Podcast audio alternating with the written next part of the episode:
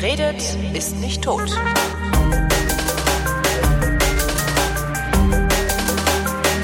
Es gibt ja so Jobs, die will man machen, wenn man klein ist. Dazu gehört sowas wie Feuerwehrmann, Geheimagent oder Pilot.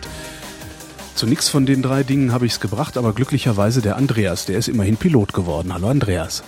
Hallo Olga. Was fliegst du? Ähm, jetzt aktuell fliege ich eine Gulfstream, eine Gulfstream 55. Das ist so ein, so ein kleines, äh, äh, wie nennt man das denn?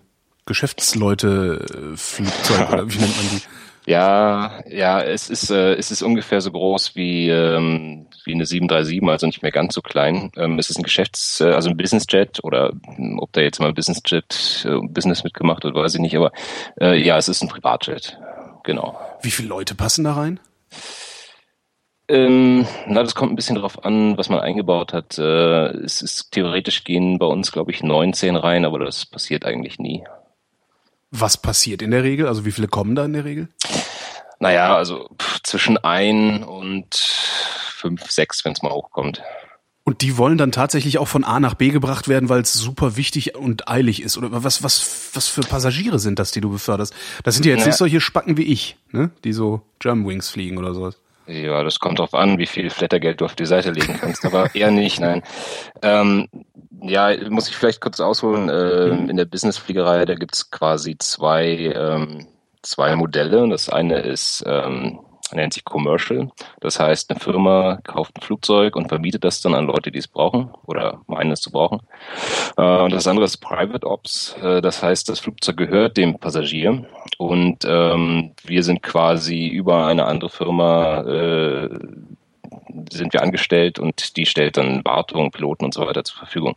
Und das mache ich. Also das Flugzeug, was ich fliege, gehört demjenigen und der fliegt dann damit äh, zu Geschäftstreffen, in Urlaub und so weiter und so fort. Das heißt, du fliegst immer nur denselben Typen durch die Gegend. Ja, oder seine Geschäftspartner halt oder Familie. Wer ist das? Also du musst jetzt keinen Namen sagen, aber was, wa- was ist das für jemand? Also wer hat ein eigenes Flugzeug? Ein Oligarch. Ein Oligarch. Ein Ja. Oligarch, der hat auch nicht nur ein Flugzeug. Was kostet so ein Flugzeug? Mm, Na, unsere Flieger sind ganz neu, die haben kosten um die 50 Millionen Dollar. Und der Betrieb? Ach, ist auch nicht umsonst, glaube ich. äh, aber das, äh, das geht über meine Gehaltsklasse raus. Also keine Ahnung, ich schätze mal, eine Million im Jahr wird es kosten plus Sprit oder so. Und die stehen die meiste Zeit rum, oder? Die meiste Zeit bist du am Boden, schätze ich mal. Ja, ja, richtig. Also ähm, ich habe jetzt in meiner Karriere so im Durchschnitt 200 bis 300 Flugstunden im Jahr gemacht und äh, die Kollegen auf der Linie machen ja, also 900, wenn es hochkommt. Also dann ist auch äh, gesetzlich abgeregelt, mehr dürfen sie gar nicht machen. Also das Dreifache. Mhm. Verdienen die auch das Dreifache von dir? Oder verdienst Mhm. du eher das Dreifache von denen? Ja, da ist die Spannweite sehr groß, die Bandbreite. Ähm, ich verdiene jetzt sehr gut.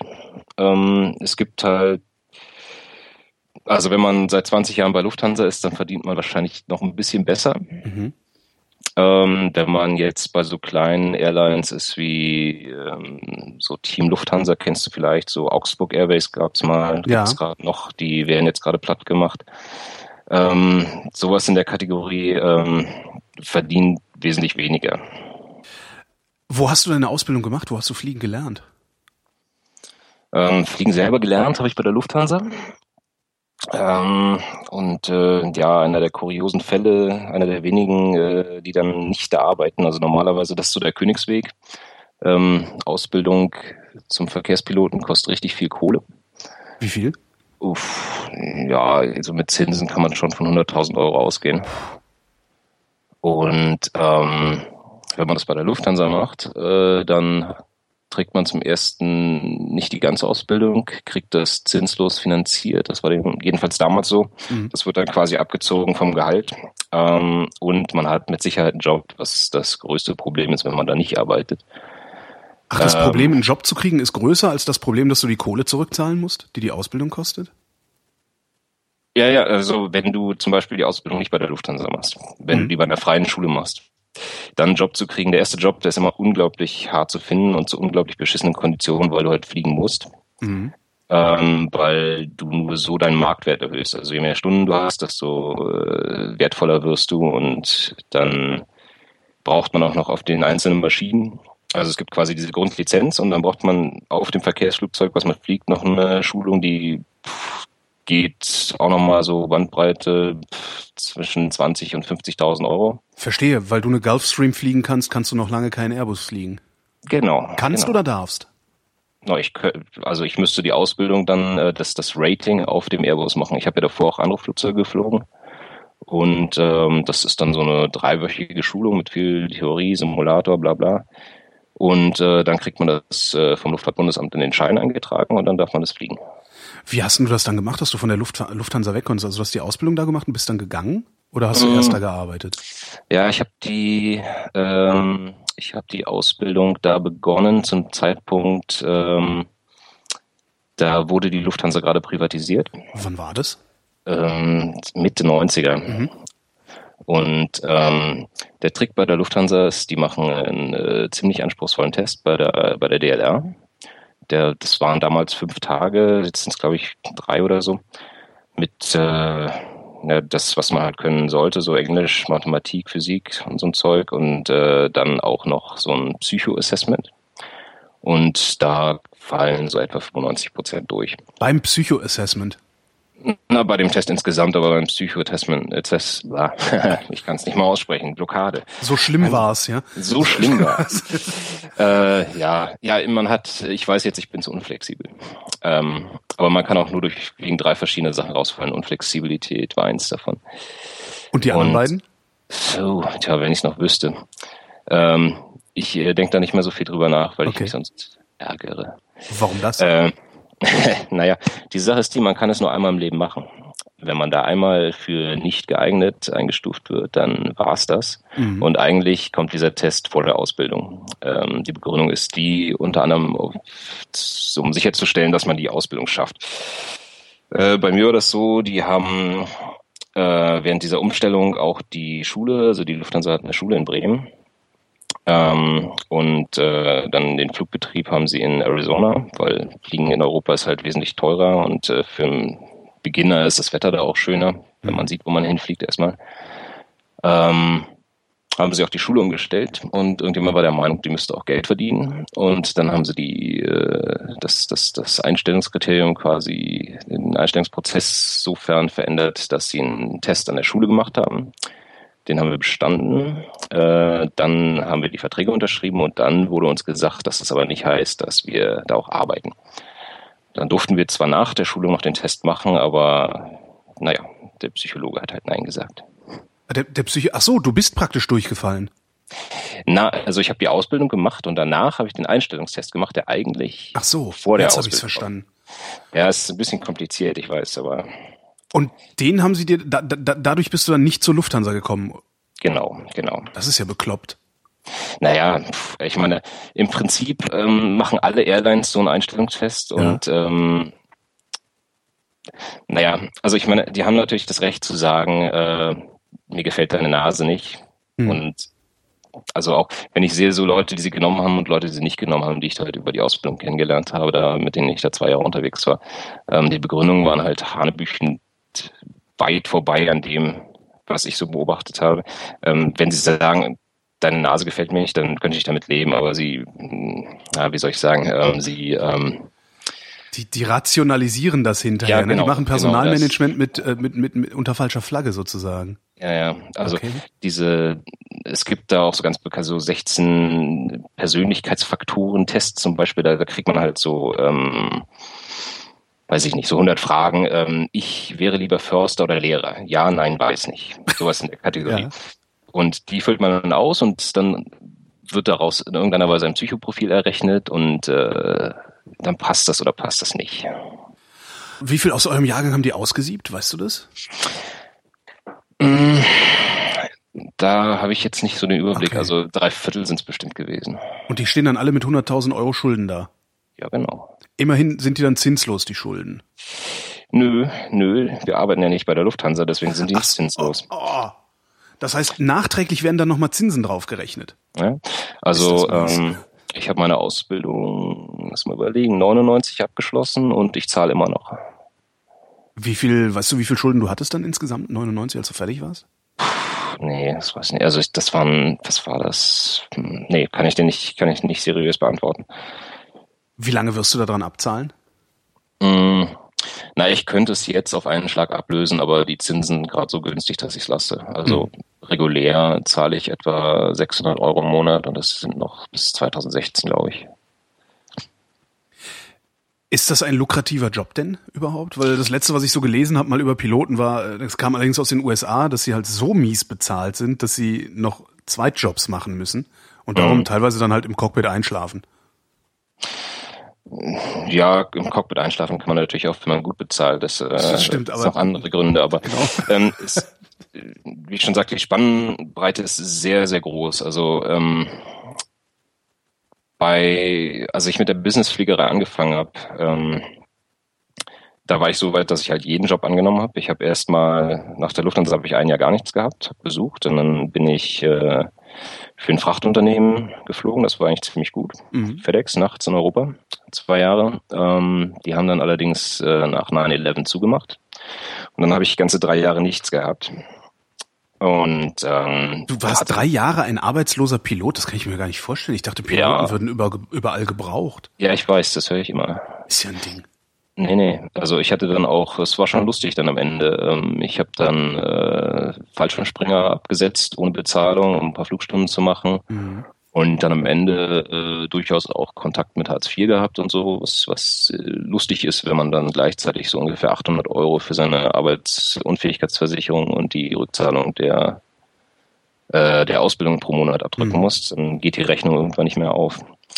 Ähm, wobei das äh, durch, also es war rückblickend vielleicht gar keine schlechte Erfahrung so äh, in, in Sachen Demut, ähm, aber also man weiß jetzt zu schätzen, was man hat. Ja. Und äh, ja, jetzt, äh, also da habe ich dann angefangen mit zweieinhalbtausend brutto auf dem Businessjet und habe aber noch als Einstellungsvoraussetzung das Rating bezahlen müssen für 25.000 Euro. Das, also die, die Ausbildung auf die Maschine. Genau. Also, und das, das Geld gibt dir eine Bank einfach so? Nur weil du sagst, das, ja, ich bin Pilot? Das, das habe ich bei meinen Verwandten ah, okay. gesammelt. Ah, okay. Ähm, also mittlerweile hat sich das rentiert. Äh, man war zufriedener und äh, ja, jetzt, äh, jetzt verdiene ich ganz ordentlich. Das kann ich mich nicht beschweren. Eigentlich ist es äh, schon fast eine Unverschämtheit, was ich kriege für das, was ich mache, aber ähm, naja. Ist der Job so simpel? Also ist Fliegen prinzipiell simpel? Mm, mm, das ist ehrlich gesagt auch schwer zu beantworten. Weil das ist halt alles, was du gut kannst, ja. ist ja irgendwie simpel. Ne? Ja. Es, äh, ich hatte dir in einer Mail auch schon mal geschrieben, dass äh, ähm, also diese, diese, ich, ich verstehe auch halt diese, diese, diese Bewunderung für den Beruf nicht so ganz, weil es halt für mich so alltäglich ist. Ja klar, aber man will halt fliegen. Also man will, ja, halt, man, vor allen Dingen will man selber Herr über die Maschine sein oder Herr über den Flug sein. Das ist, glaube ich, das Ding. Also wenn ich da hinten drin sitze, denke ich mir mal, ja, mein Gott, hoffentlich ist es schnell vorbei, scheiß Gedröhne. ähm, aber ich glaube, wenn ich da vorne sitzen würde, ich könnte gar nicht genug davon kriegen, erstmal. Erstmal. Mm, mm. Ähm, es wird schnell zur Routine. Mm. Also ähm, ist denn, obwohl du immer dieselbe Strecke fliegst, jeder Flug anders eigentlich? Mm, also Nein, ich fliege ja so gar nicht immer dieselbe Strecke. Das, das Problem haben eher die Leute bei der Linie. Ähm, also da würde ich, glaube ich, auch ein bisschen irre werden, wenn ich halt irgendwie viermal die Woche äh, Tegel Male fliegen müsste. Viermal ähm, die Woche geht ja noch, viermal am Tag fliegen die ja. Ja, aber nicht die gleiche Crew. Nee? Ach, also, dachte, nee, nee, das, nein, nein, das ist zu lange. Das ist okay. zu lange. Das können die nicht machen. Es gibt ja glücklicherweise Regularien, auch wenn die, äh, naja, nicht unbedingt immer ausreichend sind, aber ähm, ja, also es ist halt, ähm, wenn nichts passiert, ist Fliegen äh, nach einer Weile wirklich langweilig. Äh, wir sind ja eigentlich dazu da, einzugreifen, wenn was passiert oder wenn, wenn der Computer mal wieder nicht das macht, was er soll. Mhm. Äh, dann wird es spannend, ja. Aber ähm, also die, die Gulfstream, die ich jetzt fliege, das, äh, ich bin da erst seit Anfang des Jahres drauf. Ich hatte noch keinen extremen Langstreckenflug, aber die kann halt 14 Stunden am Stück fliegen. Und von alleine? Von alleine, mit Sprit und so. Und dann, wenn es sein muss, noch eine Stunde segeln. Aber Äh, also das wird schon langweilig irgendwie. Man macht halt den Autopiloten rein und äh, dann guckt man, dass er macht, was er soll und dann funkt. Also es sind ähm, so, keine Ahnung, soll ich mal erklären, wie es abläuft im Kopf? Ja, natürlich. So, also wir, wir sind ja mal zu zweit, was übrigens auch, ähm, das ärgert uns immer, wenn wir in den, äh, wenn wir in den Medien so lesen, der Pilot hat dies und das gemacht. Also es sind immer zwei und die sind auch gleich qualifiziert, die können das Gleiche. Der eine hat einfach nur, äh, ist halt der Kapitän, hat mehr Stunden und hat, wenn es ganz hart auf hart kommt, das Sagen, aber man spricht sich schon ab. Mhm. Und äh, die Aufgabenverteilung äh, wechselt eigentlich bei jedem Leck, also bei jedem Flug. Einer ist der Pilot Flying, nennt sich das, der äh, quasi fliegt das Flugzeug, stellt die Höhe ein, bla, Geschwindigkeit, äh, sagt, wann er das Fahrwerk haben will und so weiter. Und der andere ist der Pilot Not Flying oder jetzt moderner Pilot Monitoring, der macht den Funk, der macht den Papierkram äh, und der guckt vor allen Dingen, dass der andere keinen Quatsch macht. Mhm. Und beim nächsten, also beim nächsten Flug wechselt das dann. Das heißt, man macht schon das Gleiche. Ähm, Nochmal zum, zum alleine fliegen. Könnte das Flugzeug eigentlich auch alleine starten und landen oder braucht es dafür wirklich noch den Menschen da drin? Also weil wenn es in der Luft ist, glaube ich, muss man ihm ja nur sagen, in welche Richtung es fliegen soll. Ne? Mhm. Ähm, Ob es technische Geräte gibt, die starten, weiß ich nicht. Also es gibt für die Landung ähm, es gibt Kategorien für Landungen, die quasi beschreiben, was du an Minimum Sicht haben musst. Äh, und die meisten Flieger können Kategorie 1, das heißt, äh, du brauchst eine Wolkenuntergrenze von 200 Fuß, ich kann es so ein Fuß ist etwa durch mhm. drei Meter, mhm. und äh, eine Sicht nach vorne von 550 Metern. Ähm, es gibt allerdings dann auch welche ab Kategorie 3 landen die selber und ähm, ich bin mir jetzt nicht sicher, ob sie auch selber abbremsen. Aber wahrscheinlich schon. Also sie haben ja Auto-Brake-Systeme. Ach, die Bremsen äh, gehen automatisch? Bei einigen Flugzeugen ja. Aha. Wie geht denn dann die Landung überhaupt? Also welch, welcher Teil ist der, wo, wo ein Mensch die Landung durchführt und ab, ab, ab wo übernimmt das Flugzeug das dann wieder? Also bei Kategorie 3, ich, äh, ich bin da nicht drauf trainiert, aber mhm. soweit ich weiß, geht es halt so, dass äh, die Besatzung macht nur noch Callouts und der Rechner landet das Flugzeug. Was sind Weil, Callouts? Äh, äh, Callouts sind halt ähm, ah, das Problem. ja, was, wie heißt es auf Deutsch? Weiß nicht. Ähm, Beschreib's einfach. naja, der Pilot, äh, der Pilot Monitoring, der macht diverse Ansagen zu den spezifisch, spezifizierten Zeiten oder äh, Konditionen. Ähm, und der andere sagt dann, was der Geil checkt. Also zum Beispiel beim, beim, beim Start ähm, guckt derjenige, der fliegt natürlich raus, mhm. falls eine Kuh über die Runway läuft. Ähm, und der andere guckt rein und sagt dann äh, zum Beispiel Geschwindigkeiten an. Also es gibt äh, eine Geschwindigkeit heißt V1, wenn man die erreicht hat, also die wird für jeden äh, Start neu errechnet und für jeden Flughafen. Ähm, wenn man die erreicht hat und man verliert danach einen Motor, dann äh, wird der Start fortgesetzt, wenn man nicht mehr genug Platz hat zum, äh, zum Stoppen. Mhm. Beziehungsweise man ist schnell genug, um noch mit einem Motor rauszukommen. Ähm, also dann sagt derjenige zum Beispiel V1, das wäre ein Callout. Oder ähm, der nächste wäre dann Rotate, das heißt also Nase hochnehmen, weil man dann die berechnete Geschwindigkeit erreicht hat, bei der das Flugzeug dann auch fliegt mhm. und so weiter. Und, und ähm, ja, bei der Landung gibt's dann halt auch Callouts. Also was weiß ich, äh, Minimum äh, wäre dann bei uns, Cat 1 wäre halt 200 Fuß über Grund, würde dann einer sagen Minimum, der andere würde rausgucken und sagen, ob er die Runway sieht oder nicht. Und wenn er sie nicht sieht, dann äh, müssen wir durchstarten.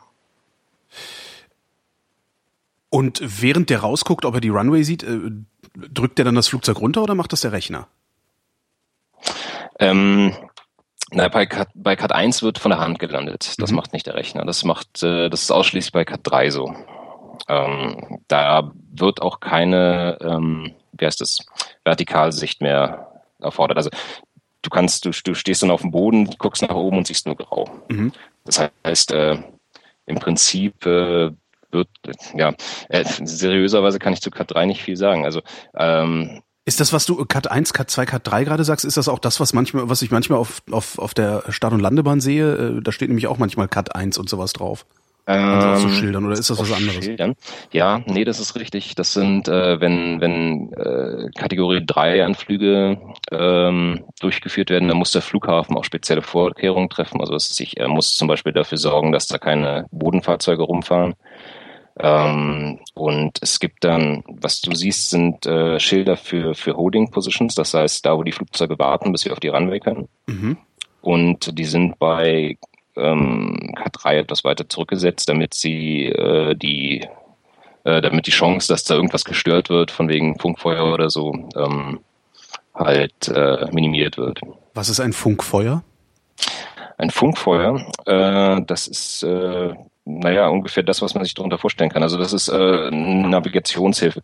Und äh, die Anflüge, alle Instrumentenanflüge, also es gibt natürlich auch, wenn das Wetter gut ist, können wir sagen, wir möchten Sichtanflug machen, dann machen wir das gleiche quasi wie, äh, wie die Leute in ihren Cessnas. Mhm. Ähm, wenn wir einen Instrumentenanflug machen, dann äh, benutzen wir, es gibt noch andere, aber hauptsächlich äh, wird das ILS benutzt, das Instrumentenlandesystem oder halt die englische Aussprache davon. Äh, das gibt dir ein, äh, ein, ein Höhen, äh, ein Höhen, eine Höhenguideline und eine für links und rechts. Also du hast quasi so ein, kannst dir vorstellen wie ein Kreuz Ja. in, in deinem Cockpit. Und ähm, wenn du das Kreuz halt in der Mitte hältst, bist du richtig. Und dann siehst du deine Abweichung nach unten, oben, links, rechts. Mhm. Und damit äh, kannst du dich dann quasi so runterhangeln. Bis zu dem Punkt, wo du die Bahn sehen solltest oder nicht. Da gibt's dann so ohne Ende kleine Navigationskarten für jeden Anflug, für jede Bahn. Und da steht dann drauf, bis zu welcher Höhe du runter darfst. Das ist dann ausgerechnet, ob du da noch durchstarten kannst und so weiter und so fort. Wenn da Berge in der Nähe sind, dann kannst du wahrscheinlich nicht so weit runter. So eine Sache. Und das ist alles, was, was du weißt oder weiß das Flugzeug das? Ähm, das Flugzeug weiß, dass da ein äh, Flughafen ist Ja. Und äh, beziehungsweise, also wenn man auf sehr kleine Flughäfen fliegt, äh, in weiß der Geier, irgendwo in Russland, China, dann weiß das Flugzeug manchmal nicht, dass da ein Flughafen ist und dann, ähm, dann brüllt es einen an, dass es da nicht landen möchte. Dann sagt es sowas wie äh, too low terrain oder sowas.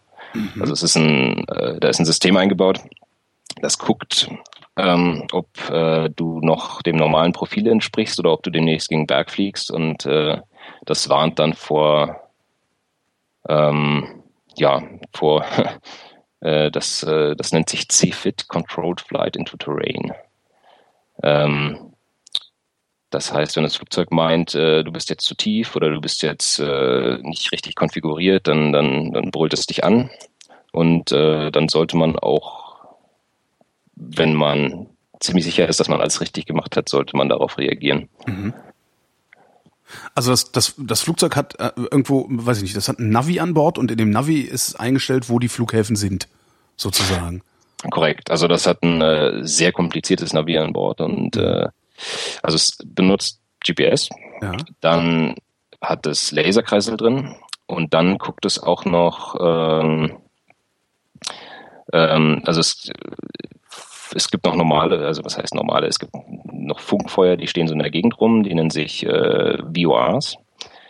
Ähm, die strahlen quasi wie so eine Kompassrose ab. Also wenn ich jetzt irgendwie südlich von dem Ding bin, dann zeigt es mir oder es zeigt mir an, auf welchem, auf welchem Radial von Mhm. diesem Funkfeuer ich bin und wie weit ich weg bin. Das Funkfeuer ist also der Leuchtturm im Grunde. Ja, nur halt, nur halt ja kann man so sagen, Funk. genau. Und ähm, da, wenn, wenn ich davon zwei habe, kann ich auch eine Position bestimmen. Also äh, zwei Radiale und zwei Entfernungen. Mhm. Oder ein Radial, eine Entfernung und zwei Radiale. Und das macht der Computer, er nimmt alle die Daten, die er hat, rechnet die zusammen und äh, davon haben wir dann auch drei Stück an Bord. Also ein bisschen komplizierter als das Navi im iPhone ist es schon, aber äh, dafür auch recht zuverlässig, ja. Was macht ein Laserkreisel? Ein Laserkreisel. Ähm, früher waren das richtige, richtige mechanische Kreisel. Also äh, wenn du wenn du einen Kreisel hast, der sich schnell dreht Mhm. ähm, und der ist aufgehängt, dann kannst du quasi die Plattform, auf die er, auf der er aufgehängt ist, um ihn rumbewegen und der, äh, der Kreisel steht quasi ähm, im Raum. Ja. Ähm, weiß nicht, kannst du dir das so vorstellen? Ja, ja, ja. Macht das, macht das Sinn? Okay, und ähm, da das mechanisch ist und die Dinger sich halt sehr schnell bewegt haben, war der Verschleiß sehr groß und die sind auch ein bisschen gewandert. Und deswegen hat man äh, das Ganze jetzt mit Licht gemacht. Das heißt, du hast ähm, du hast einen Laser und kannst dir vorstellen wie so ein, wie so ein kleines Dreieck Mhm. und unten drin ist ein Laser, einer schießt nach links, einer nach rechts. Glaube ich zumindest. Und wenn sich das Ding bewegt, hast du eine Phasenverschiebung Mhm. im Laser. Und daraus kann der äh, Rechner dann scheinbar irgendwie ausrechnen, wie sehr sich das Ding bewegt hat und äh, dadurch quasi dann weiß er, das Flugzeug hat sich so und so viel nach links bewegt, so und so viel nach rechts bewegt und kriegt dadurch eine Position. Also die Position im Raum, aber nicht jetzt die, die geografische Position, oder? Ja, doch, ganz am Anfang, bevor wir starten, Ah. holt sich dieser Laser einmal über das GPS die Position oder wir geben sie ihm. Mhm. Und von da kann er dann quasi tracken. Also er weiß ja, wie er sich im Raum bewegt hat. Okay, also der, der merkt sich im Grunde äh, 100 Meter geradeaus, dann rechts Genau, abgebogen. genau, genau. Ah, okay. Genau so geht das. Was sind eigentlich, äh, wenn ich hier in Berlin-Tempelhof auf diesem Flughafen rumlaufe, da steht in der Mitte ein riesengroßes rotes Ding mit ganz vielen Pilzen oben drauf. Kannst du dir da was drunter vorstellen? Ja, ja, ähm, ich, glaube, das ist ein VOA. Aha. Aber warum Mein- steht denn das also noch meinst da? Naja, weil das ja nicht nur für den, also VOAs gibt es auch für den Anflug, aber eigentlich sind die so für die Streckennavigation, für die Leute, die rüberfliegen. Mhm. Also wenn das da, bin ich, weiß ich jetzt gar nicht, ob das noch funktioniert, müsste ich mal nachgucken. Aber ähm, ähm, also das hat durchaus mal 100 Kilometer Reichweite. Das ist nicht nur für Tempelhof. Ah, okay. Wenn du, also bei deiner Businessfliegerei, wie, wie sieht da dein Tagesablauf aus? Sitzt du den ganzen Tag zu Hause und irgendwann ruft der Oligarch an und sagt, Andreas, tanz an. Ähm, Also kann man das überhaupt? Kann ich überhaupt sagen, so, also wenn ich, wenn ich mit dem Auto irgendwo hinfahren will, steige ich ein und fahre dahin. Kann ich das mit dem Flugzeug auch? Äh, ist schon ein bisschen komplizierter. Also äh, erstmal zum Tagesablauf, das läuft so, wir haben pro Flugzeug zwei komplette Besatzungen und ähm, ich habe dann immer drei Wochen on, drei Wochen off. Das heißt, ich bin drei Wochen im Hotel und dann habe ich drei Wochen frei. Mhm. Und äh, während der Zeit, wo ich halt im Hotel bin, können Sie mich anrufen im Rahmen der Flugdienst- und Ruhezeiten. Also man, äh, man kann nicht sagen, äh, flieg mich mal heute Morgen von Moskau nach Japan und äh, abends dann wieder zurück. Also äh, das ist schon geregelt, dass wir da nach so und so viel Dienststunden müssen wir so und so viel frei haben und so weiter und so fort. Mhm. Ähm, und hilf mir mal, was war die zweite Frage? Äh, ja, ob ich einfach so einfach so sagen kann, also mal angenommen, ich hätte jetzt genug Piloten, also ich bin ja jetzt Ja. Oligarch, also ich kaufe Ja. mir einfach 100 Piloten, äh, die immer Zeit haben und immer ausgeschlafen sind. Könnte ich dann einfach sagen, so, wir fliegen jetzt? Also ich, ich fahre zum Flughafen, steige in mein Flugzeug und äh, fliege weg? Oder muss ich da auch irgendwie das lange vorher anmelden, dass ich fliegen will und so? Also weil in der Luft und auf dem Flughafen ist ja nicht so viel Platz wie auf der Straße, wo du einfach dich einfädelst. Irgendwie. Der Podcast äh, Oligarch klingt gut, ne? Ja. Ähm, Oligarch. Ja, du musst natürlich ein bisschen Vorbereitung treffen. Also es kommt ein bisschen darauf an, wo du hinfliegen willst. Es gibt Orte, da ist es äh, schwierig, sehr kurzfristig hinzufliegen. Da brauchst du eine Genehmigung vorher von den Regierungen. Ähm, aber wir machen das ja nicht alles selber. Also ich bin bei einer Firma angestellt und die betreibt dann auch äh, eine Ops, heißt das. Äh, die machen dann Flugpläne, die äh, gucken, ob wir da Platz zum Parken haben, ob wir da Sprit kriegen.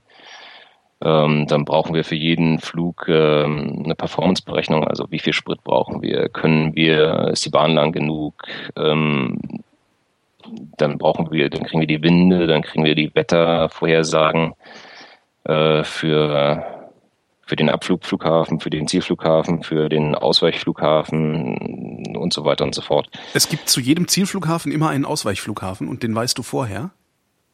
Ähm, ja, mindestens ein. Aha. Also es gibt ein paar Ausnahmeregelungen, wenn man sehr viel extra Sprit mitnimmt und der es keinen Ausweichflughafen in der Nähe gibt, aber ähm, das ist standardisiert und, und gesetzlich geregelt. Also du brauchst ähm, du brauchst mindestens, also genau wie mit dem Sprit, das ist quasi alles standardisiert und gesetzlich geregelt. Du brauchst äh, einen Ausweichflughafen, der muss äh, vom Wetter so sein, äh, dass das äh, zweitlimitierendste Anflugverfahren geflogen werden kann. Also da muss quasi, wenn ich an, wenn ich jetzt, weiß ja gar nicht, ich will nach Frankfurt fliegen und da ist das Wetter so, dass ich äh, im, im, äh, in der Wettervorhersage, dass ich gerade so reinkomme, dann brauche ich, sagen wir mal, München und da muss das Wetter so sein, dass ich auf jeden Fall reinkomme. Mhm. Und äh, es kann jetzt zum Beispiel auch passieren, also du kannst zum Beispiel starten, wenn die Sicht schlechter ist oder so schlecht ist, dass du nicht landen könntest. Das heißt, du bräuchtest dann auch noch einen Ausweichflughafen für den Start. Wenn du gleich beim Start einen Motor verlierst oder sonst was passiert, ähm, dass du dann dahin kommst und dann ist geregelt, wie weit der weg sein darf und etc. pp. Also äh, da ist eigentlich alles reguliert. Du sagtest, der Sprit ist reguliert. Auf welche Weise wird der Sprit reguliert? Mm, du musst ein Minimum Sprit mitnehmen. Also du, ja, es reicht gut, nicht, das dass du ja, da. ja, ja, also der Minimumsprit ist halt nicht so definiert, dass du äh, da ankommst, Touchdown hast und dann äh, die Motoren ausgehen, weil kein Sprit mehr drin ist. Also du brauchst äh, ähm, in der Regel brauchst du fünf Prozent nimmst du noch drauf auf den Sprit, den du, den du verfliegen willst, mhm. mit, äh, mit dem entsprechenden Wind in der entsprechenden Höhe. Ähm, dann eine Reserve noch von 30 Minuten ähm, in, in Warteschleifen und dann halt noch den Sprit zum, zum Ausweichflughafen. Das ist das Minimum, was du eigentlich mitnehmen musst.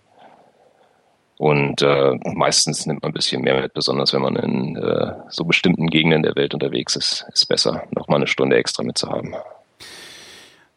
Das heißt, wenn ich von Berlin nach Köln fliege, in diesen, was sind das, 50 Minuten oder irgendwie sowas? Wie viel sind denn 5 Prozent hm? von 50 Minuten? Ach herrje. Äh, ähm, na, 10 Prozent, zweieinhalb, zweieinhalb Minuten. Minuten. Zweieinhalb Minuten plus 30 Minuten. Also ich habe ungefähr, also ich könnte ungefähr eine Stunde über Köln kreisen, bevor ich runterfalle dann. Mhm, mhm, mhm. okay. Das wäre dann zwar nicht der gewünschte Ausgang, aber äh, irgendwie noch legal, ja. Ja, ich wollte nur jetzt mal, mal gucken, so für den Fall, dass ich mal irgendwo kreise, hm. ab wann ich anfange, entweder selber nervös zu werden oder die anderen paranoid zu quatschen. Eins von beiden kann man ja machen.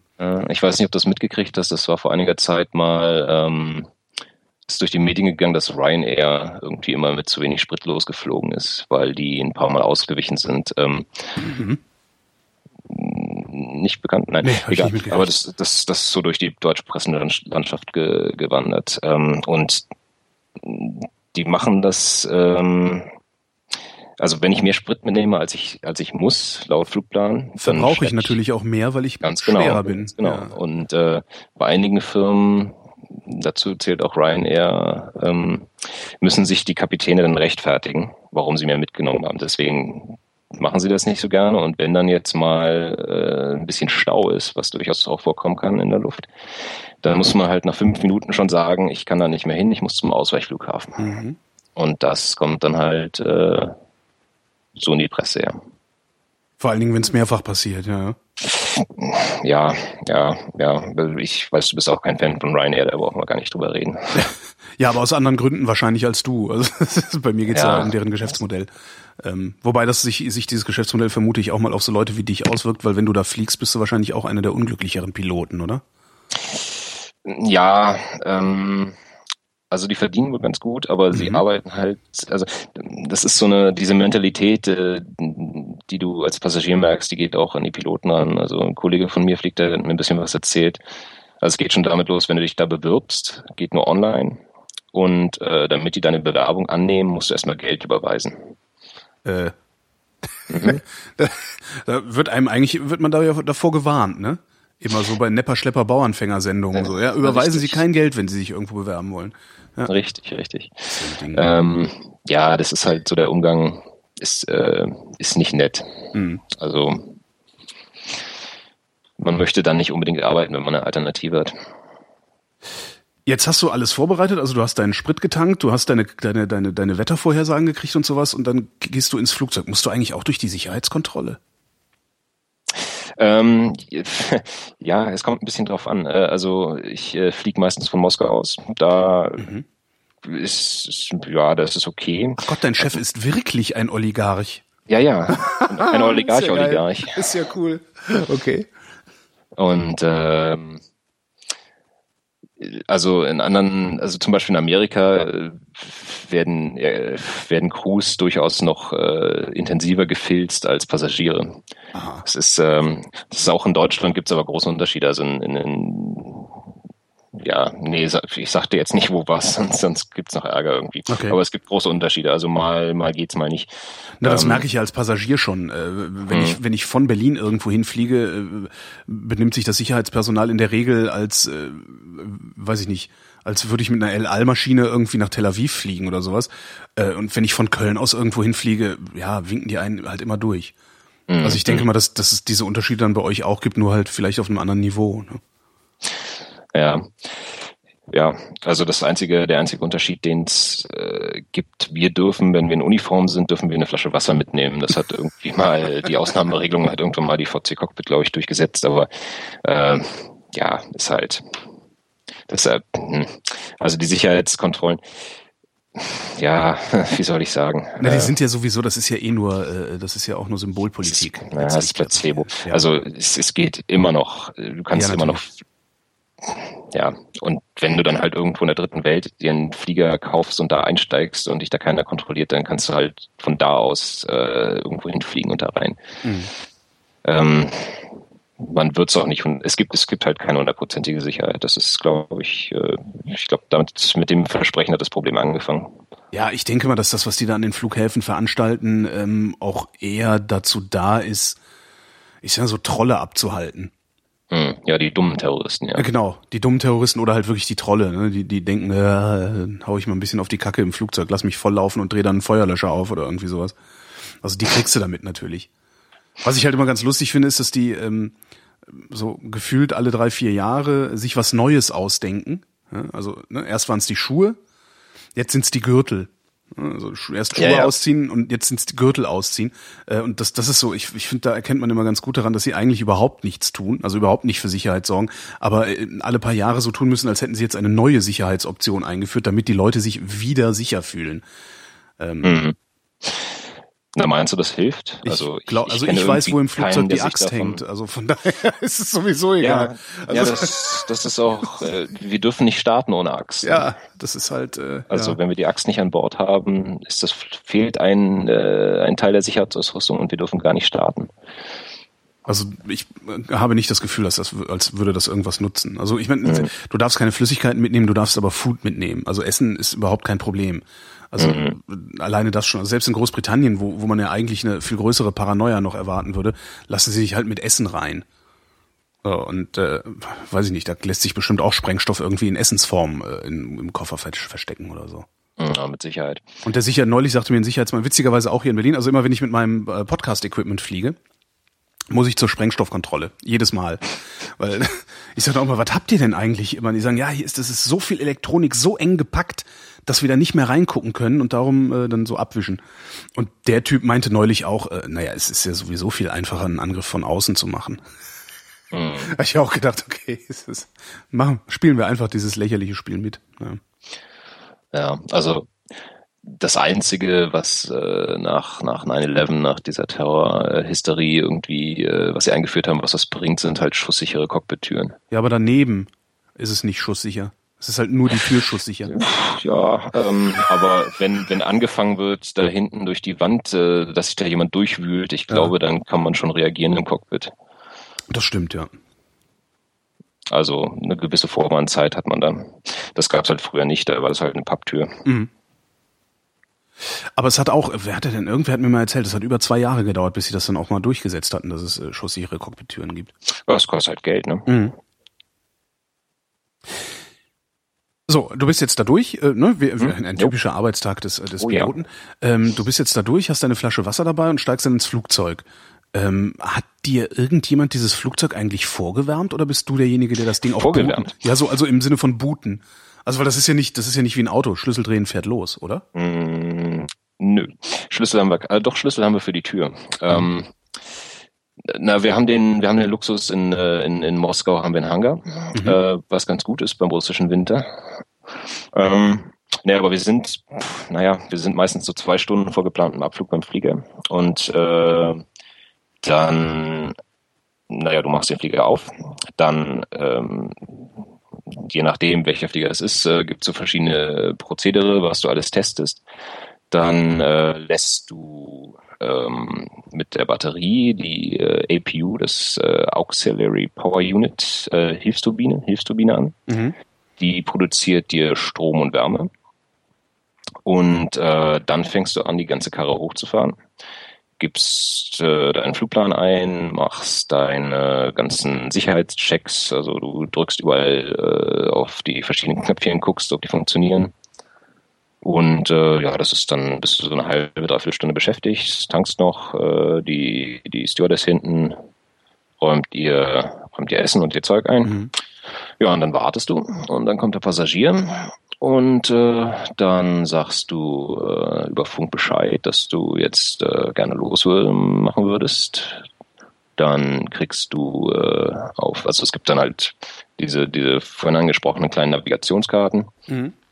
Die haben wir jetzt in der Gulfstream glücklicherweise alle im Computer. Vorher, das war eine Riesenpest. Das ist so ein Papier wie früher in den ähm, äh, in den Telefonbüchern. Ah ja. Mhm. So, so, also zum Durchgucken. Und mhm. genau, so DIN A5. Und ähm, du hast quasi für, also für größere Flughäfen hast du da durchaus 50, 60 Seiten. Mhm. Und äh, einmal im Monat werden die abgedatet. Da kriegst du dann so, naja, je nachdem, was du an Bord hast, so 10 Zentimeter und darfst die alten rausmachen und die neuen reinmachen. Warum gibt's das nicht irgendwie als, weiß ich nicht, in digital? Ja, ja, App wie, das, so? das, das, das äh, gibt es jetzt. Ah, okay. äh, also es ist äh, der technologische Fortschritt äh, hält jetzt auch in die Fliegerei hält, Einzug. Hält Einzug, ja. ja, da ist man immer sehr skeptisch. Also es muss alles super getestet werden und und äh, zehnmal hier und zehnmal da.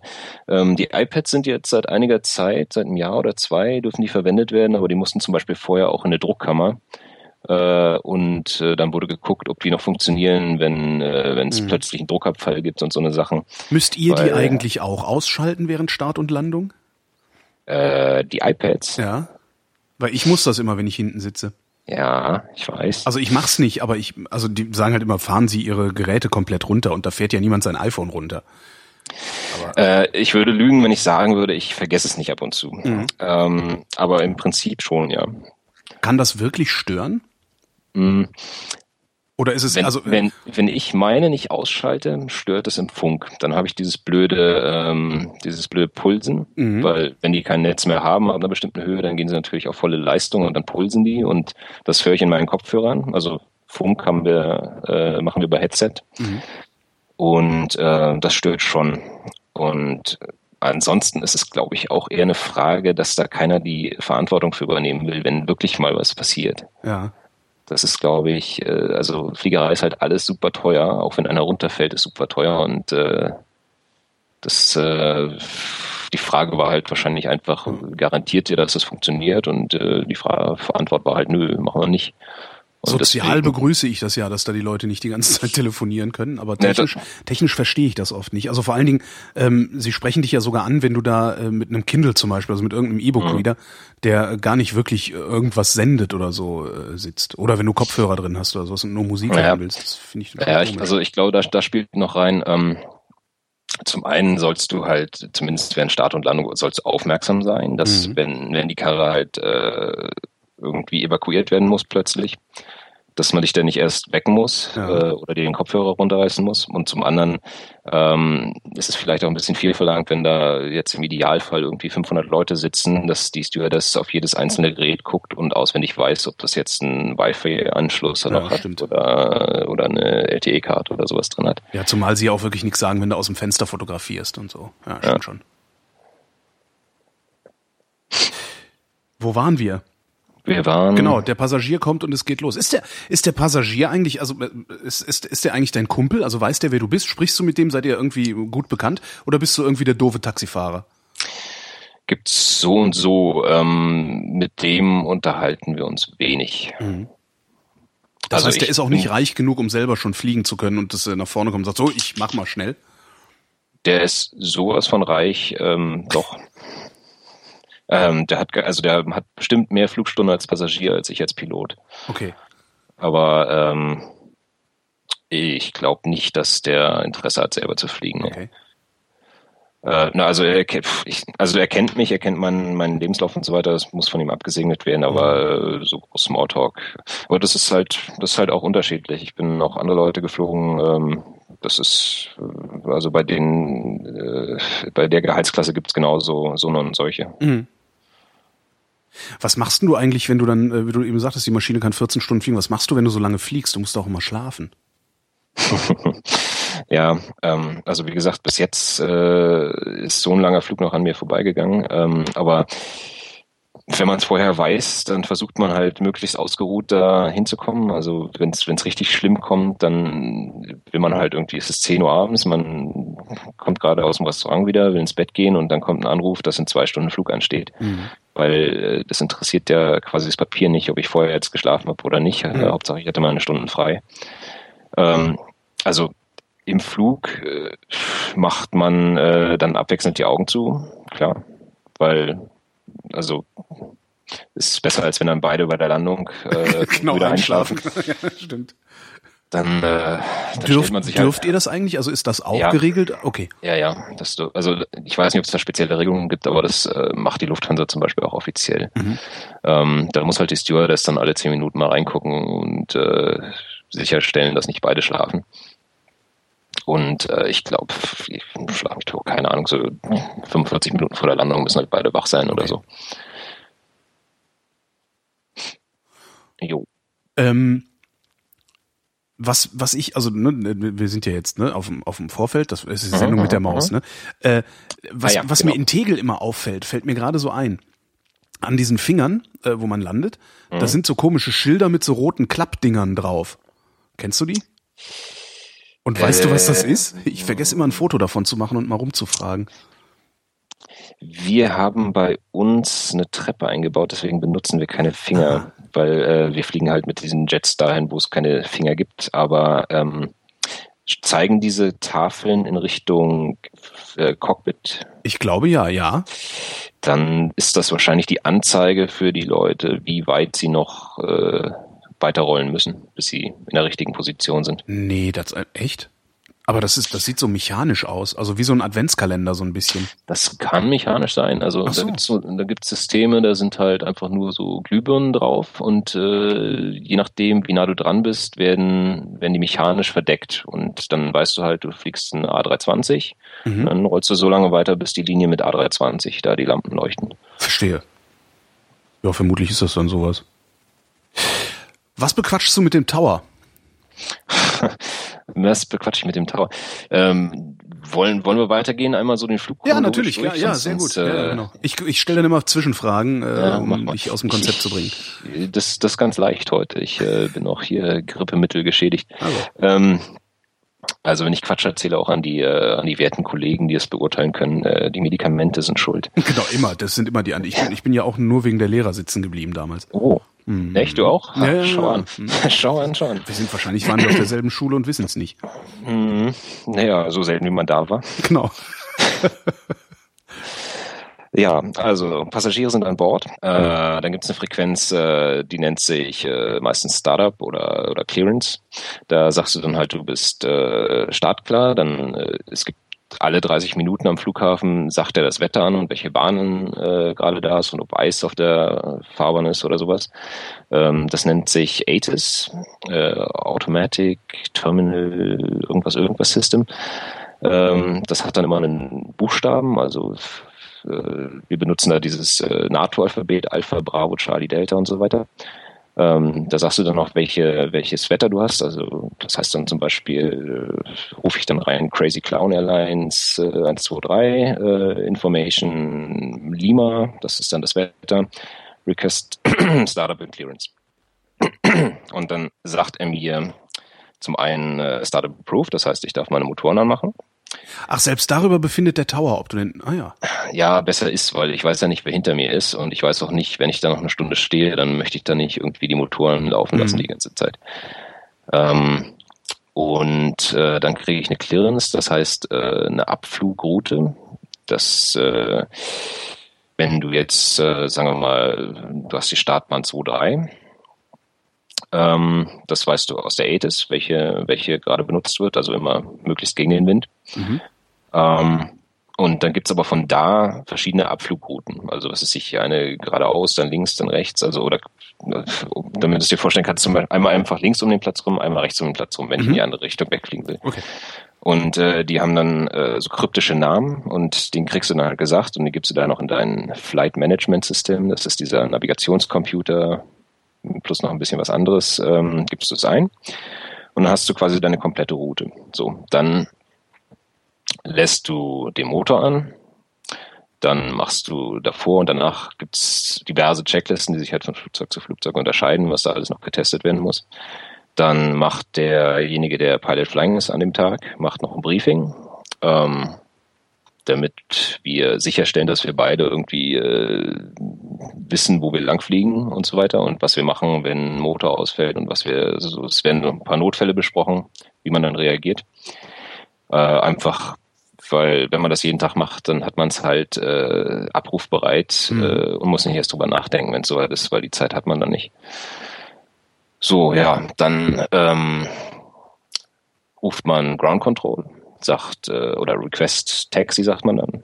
Dann kriegt man äh, eine Route, wo man langrollen soll. Ähm, da gibt's, siehst du in Tegel auch ganz schön immer so ähm, halt Linien auf dem Boden und die sind dann auch meistens benannt nach Buchstaben. Also mhm. was ist ich, Taxiway, Alpha Bravo, Charlie und so weiter. Und die rollst du dann lang, bis du kurz vor der Bahn bist. Dann sagt Ground dir, dass du Tower rufen sollst. Ach so, das, ach so, ich hätte gedacht, das wäre jetzt schon der Tower gewesen. Bei sehr kleinen Flughäfen ja, aber bei großen ähm, kannst du das nicht machen. Also wenn du 20 Flugzeuge zum Rollen hast, äh, dann äh, rufen die halt alle rein und derjenige, der äh, kurz vor der Landung ist, äh, der darf ja nicht landen, bevor er seine Landing Clearance gekriegt hat. Ah, okay, stimmt. Ja. Das halt, ist einfach zu viel, zu viel Traffic auf der Frequenz dann. Ja, der sagt dir dann, ähm, wenn er der Meinung ist, äh, ist es soweit, dass du auf die Bahn rollen darfst und äh, starten darfst. Äh, Wann ist der der Meinung? Naja, wenn nicht zum Anfang, also wenn, wenn, wenn die Lücke groß genug ist. Wie groß muss sie sein?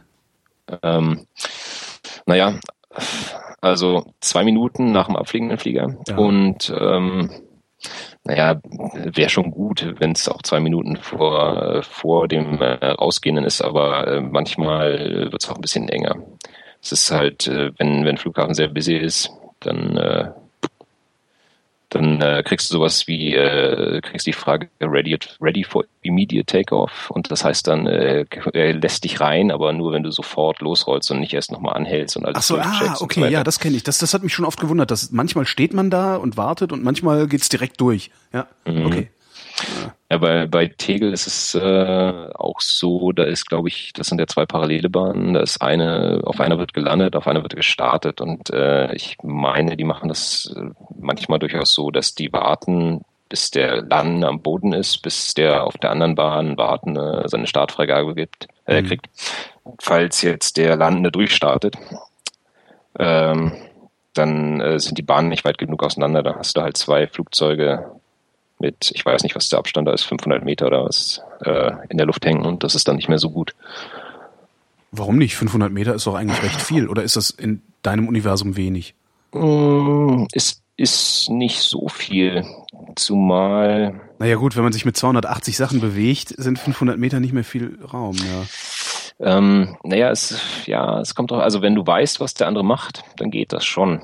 Aber auch da gibt's wieder gesetzliche Grenzen und ich glaube, also das, das ist ja der Spaß in Schönefeld gerade, dass sie da, die hatten ja zwei Bahnen mhm. und ähm, die bauen jetzt oder haben jetzt, das dürfte ja inzwischen fertig sein, äh, eine neue Bahn gebaut mit der Begründung, dass die bald genug auseinander sind, dass man die parallel anfliegen kann. Mhm. Also dass du auf beiden zum Beispiel gleichzeitig landen und starten kannst. Gibt es wenn, wenn du nicht weißt, was der andere macht, gibt es irgendwelche verbindlichen Regeln, so wie, weiß ich nicht, auf dem Wasser ausweichen immer nach rechts oder so? Ja, ja, also es gibt auch, ähm, da kommen wir wieder zu diesen schönen kleinen Navigationskarten aus äh, Billo-Papier. Äh, da steht auch genau drin, was du zu tun hast, wenn du, wenn du durchstartest. Ähm, das ist halt aber natürlich ideale Welt. Ne? Also es kann ja auch sein, dass äh, der jetzt irgendwie 20 Gänse da ins Cockpit gekriegt hat und äh, sich gerade nicht darum kümmern kann, wo der Flieger lang geht, sondern ihn einfach nur in der Luft halten muss. Mhm.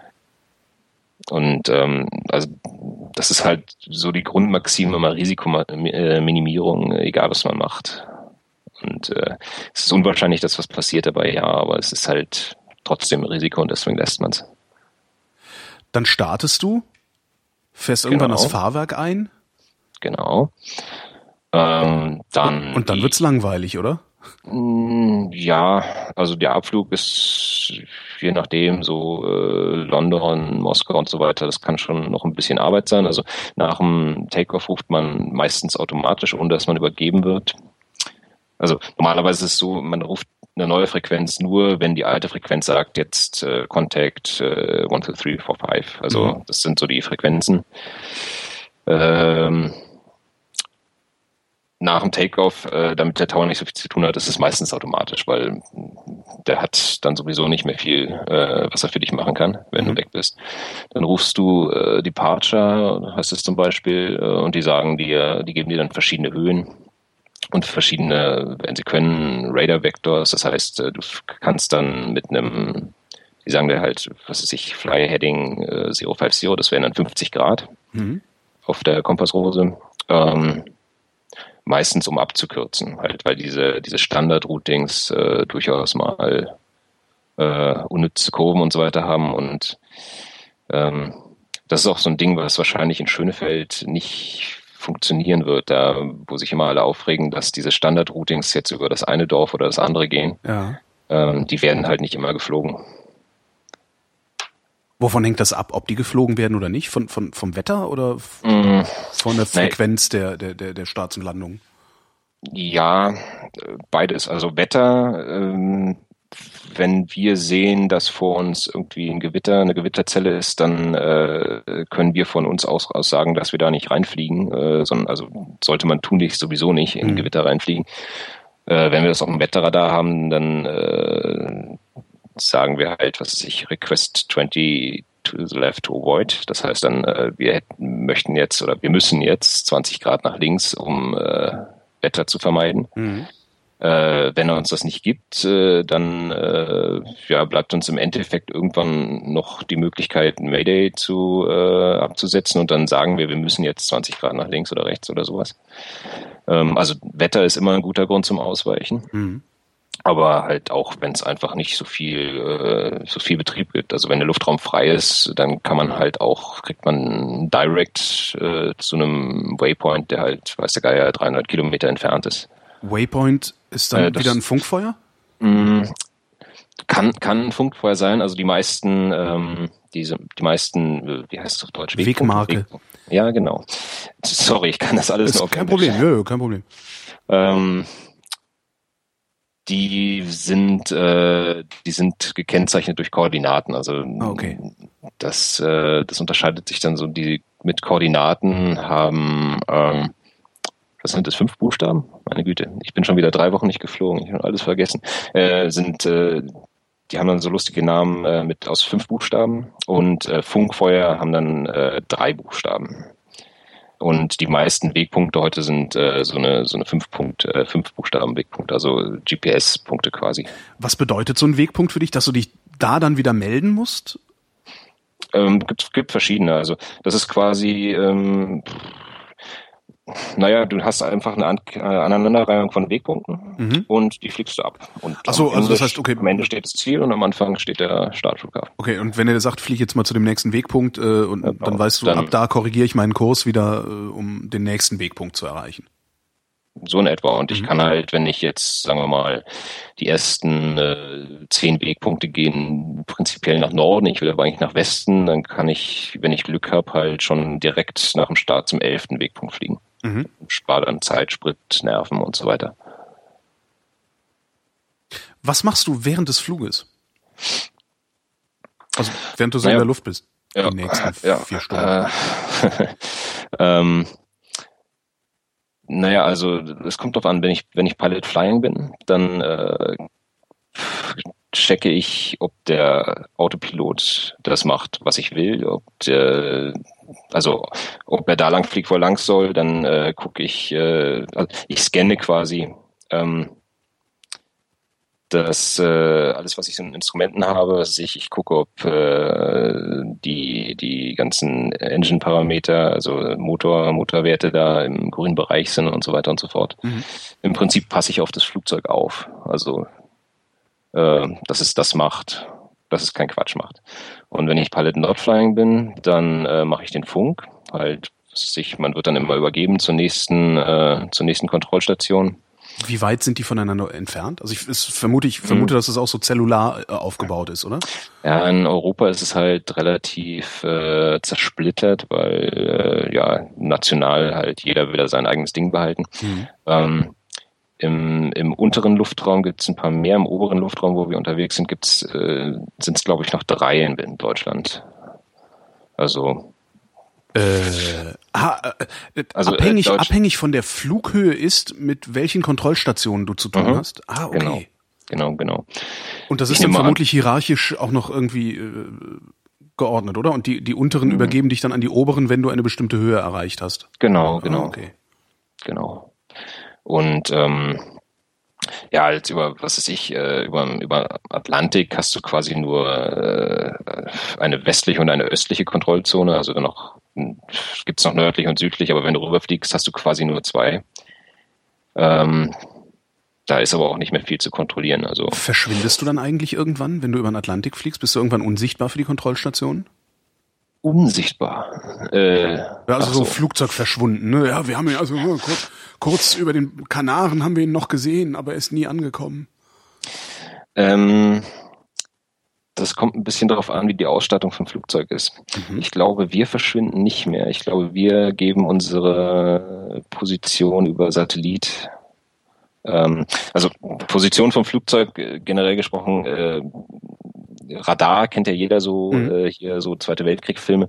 Äh, das, was sie da verwendet haben, ist Primärradar. Das heißt, äh, es äh, sendet ähm, elektromagnetische Strahlen aus. Die werden im Flugzeug äh, reflektiert, kommt zurück und dann sieht der Controller das auf seinem Bildschirm. Und das mhm. wird heute eigentlich nicht mehr verwendet. Ähm, das, was man heute verwendet, nennt sich Sekundärradar. Äh, das heißt, äh, das Radar am Boden sendet so einen Puls aus und wenn der einen kleinen Kasten, einen Transponder an Bord trifft, dann sendet der zurück, ich bin hier, ich heiße so, ich fliege so schnell, so hoch und so weiter und so fort. Und dieses Signal äh, geht jetzt durchaus auch über Satellit. Das heißt, ähm, äh, und also darum kann ich, darum kann ich mit meiner iPhone-App gucken, welche Flugzeuge gerade so unterwegs sind. Einige davon. Einige. Einige. Davon. Welche sehe ich nicht? Ja, jetzt hast du mich. Also es gibt äh, ADS-B und ADS-C heißt das. Äh, das sind verschiedene Transponder-Typen. Mhm. Und die einen kannst du, die anderen kannst du nicht. Also ich habe es mal probiert. Unseren Flieger kriegst du nicht. Äh, einen von den etwas älteren äh, in unserem Fuhrpark, den kriegst du. Mhm. Jetzt müsste ich natürlich wissen, was wir an Bord haben. Ja, ja aber, aber ist ja, also wir werden auch das überleben. Oh ja.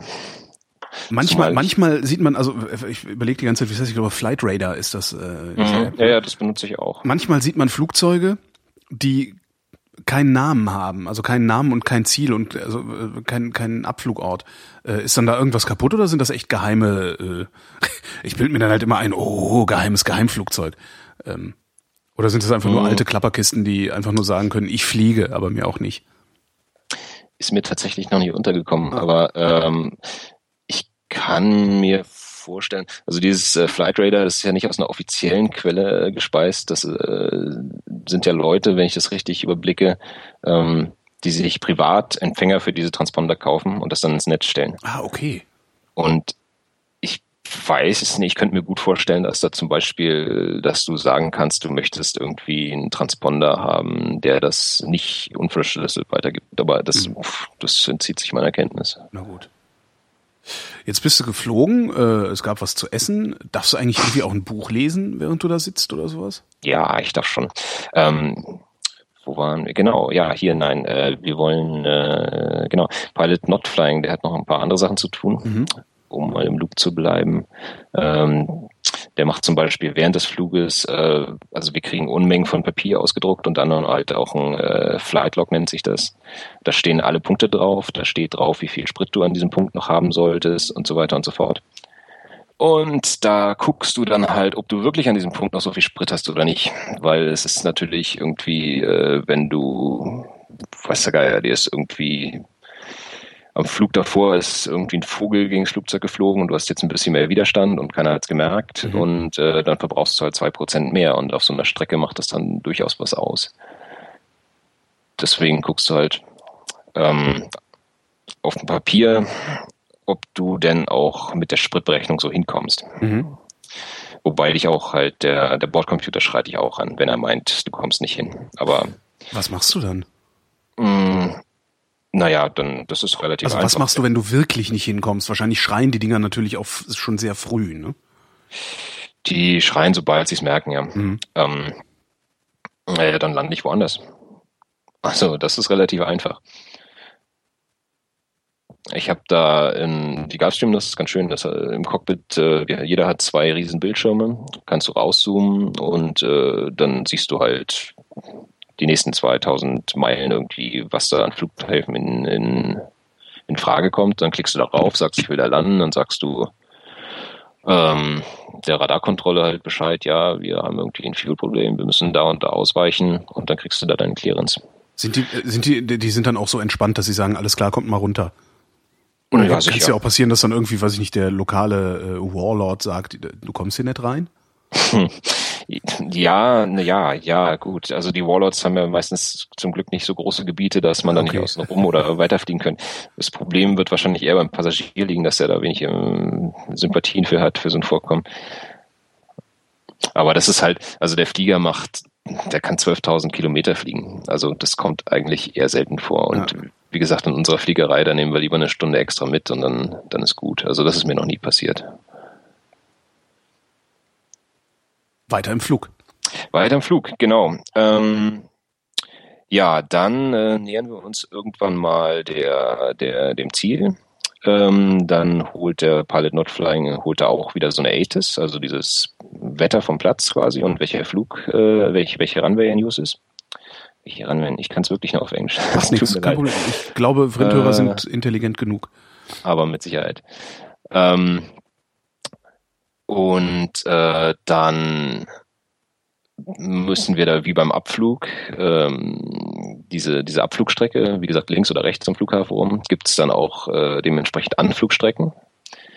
Also es wird immer geplant bis zu einem äh, bestimmten Punkt, von dem Anflugstrecken abgehen, weil man, während man plant, noch nicht genau weiß, welche, welche Landebahn benutzt wird. Und äh, dann packt man quasi dieses letzte Puzzleteil von diesem, diesem Anflugpunkt bis zur Landung, äh, packt man noch in den Flugplan rein mhm. und dann macht man wieder ein Briefing, was weiß ich, wo wir wann was konfigurieren, wo wir wie schnell sein wollen, wo gibt's Limitations, äh, etc. pp. Und ähm, dann macht man auch Performance-Berechnungen, das ist wie schnell man über der, äh, also es gibt eine, eine Geschwindigkeit, die nennt sich wie Ref. Das ist die Geschwindigkeit, die sollte man äh, haben, wenn man die, das Ende der Landebahn überfliegt. Mhm. Ähm, wenn man zu langsam ist, fällt man gegebenenfalls runter. Wenn man zu schnell ist, braucht man viel zu viel Landebahn. Und äh, ja, das berechnet man, gibt es alles im Computer ähm, und dann ja, dann fliegt man das ab, bis man dann beim Tower ist. Der sagt dann irgendwann Clear to Land.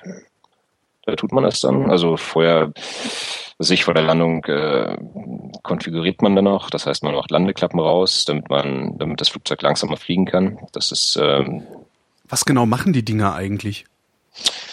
Ähm, die erhöhen die Fläche und die Wölbung der Tragflächen. Mhm. Ähm,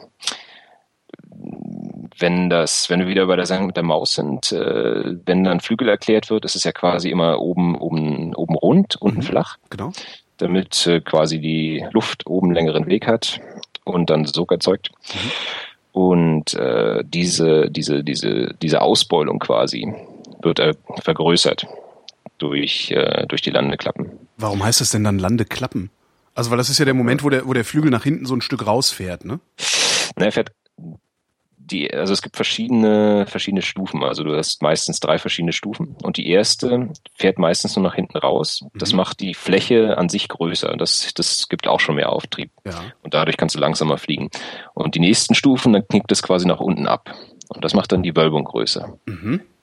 Und warum es jetzt Klappen heißt, äh, ich glaube, das hat sich halt irgendjemand so vor knapp 100 Jahren so ausgedacht und dann heißt es jetzt so. Weil es gibt ja schon Klappen, also es sind ja diese Dinger, die hochklappen, wenn du, wenn du aufgesetzt bist, aber die machen ja nur einen Strömungsabriss, oder?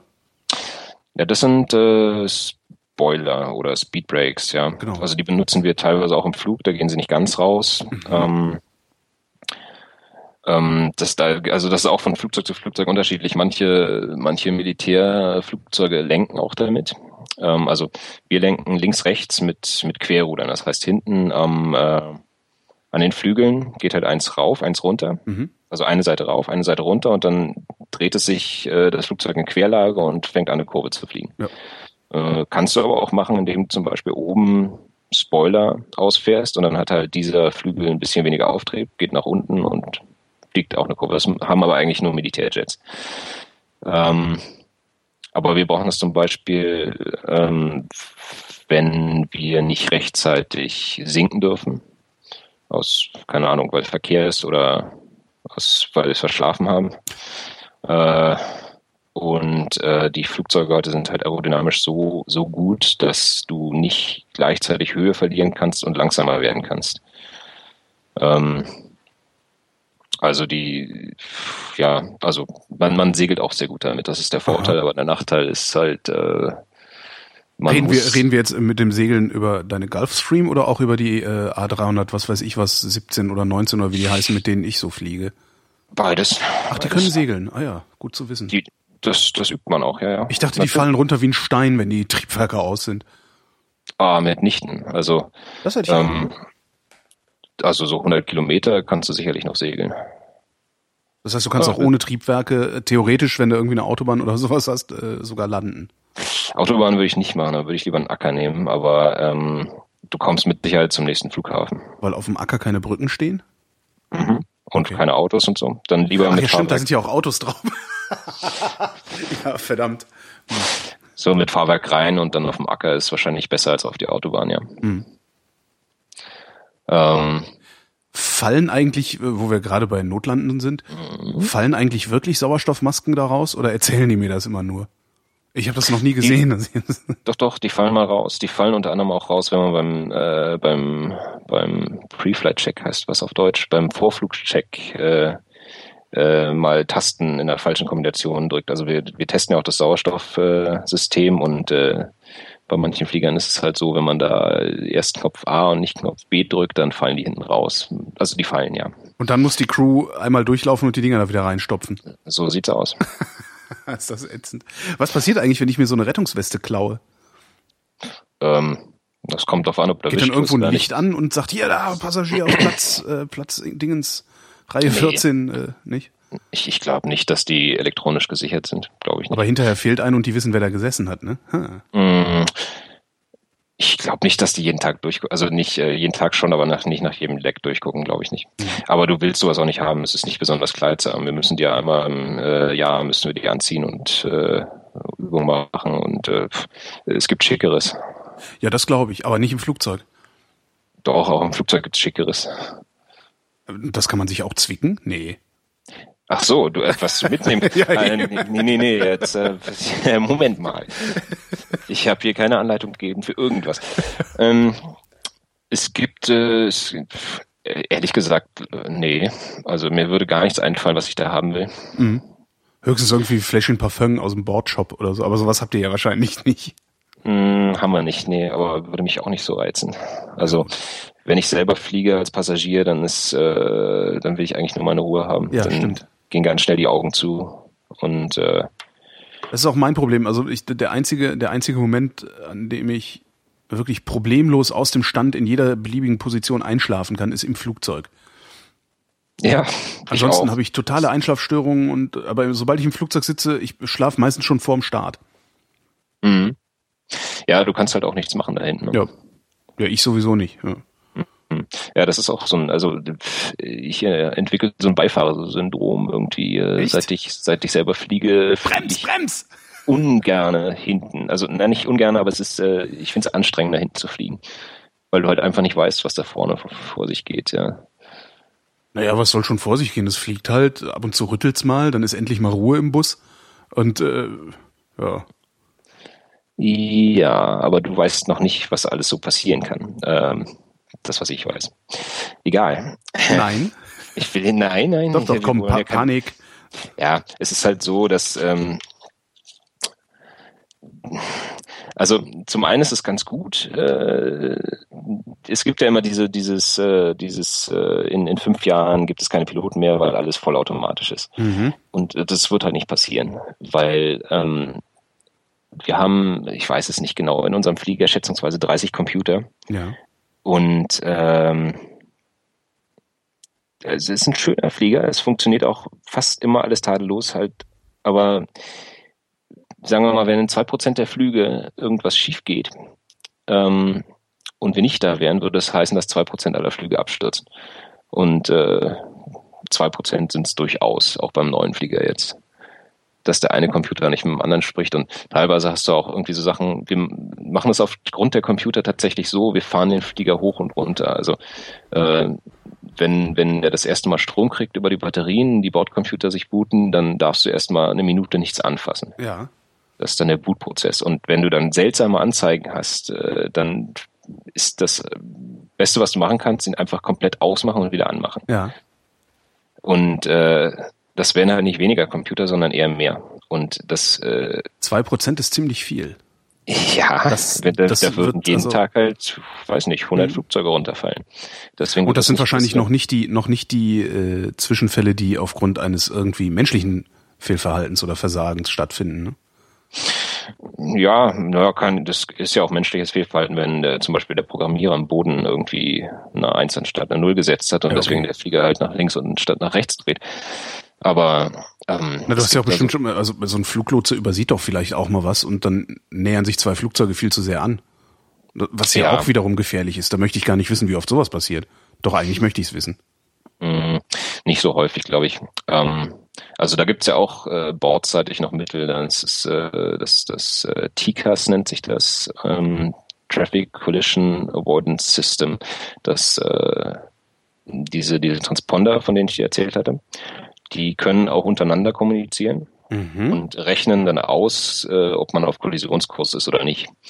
Und ähm, das Gerät brüllt dich dann wieder an. Das sagt, äh, das brüllt dich dann an Traffic, Traffic. Ja.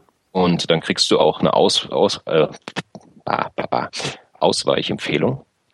Äh, und die wird koordiniert mit dem anderen Cockpit. Das heißt, äh, die beiden Computer sprechen sich ab und der eine kriegt dann zum Beispiel ein Sync-Kommando und der andere ein Steigkommando. Und in dem, wenn es soweit kommt, dann ist es auch egal, was der Fluglotse sagt. Also wir sind auch jederzeit berechtigt, äh, von den Anweisungen der Fluglotsen abzuweichen, wenn wir meinen, dass das äh, eine Gefahr fürs Flugzeug darstellt. Ist das nicht das, was damals über der Schweiz schiefgegangen ist? War da nicht irgendwas, Genau. Ja, ja. wo der Computer gesagt hat, äh, steig und der Fluglotse gesagt hat, sink oder so ähnlich?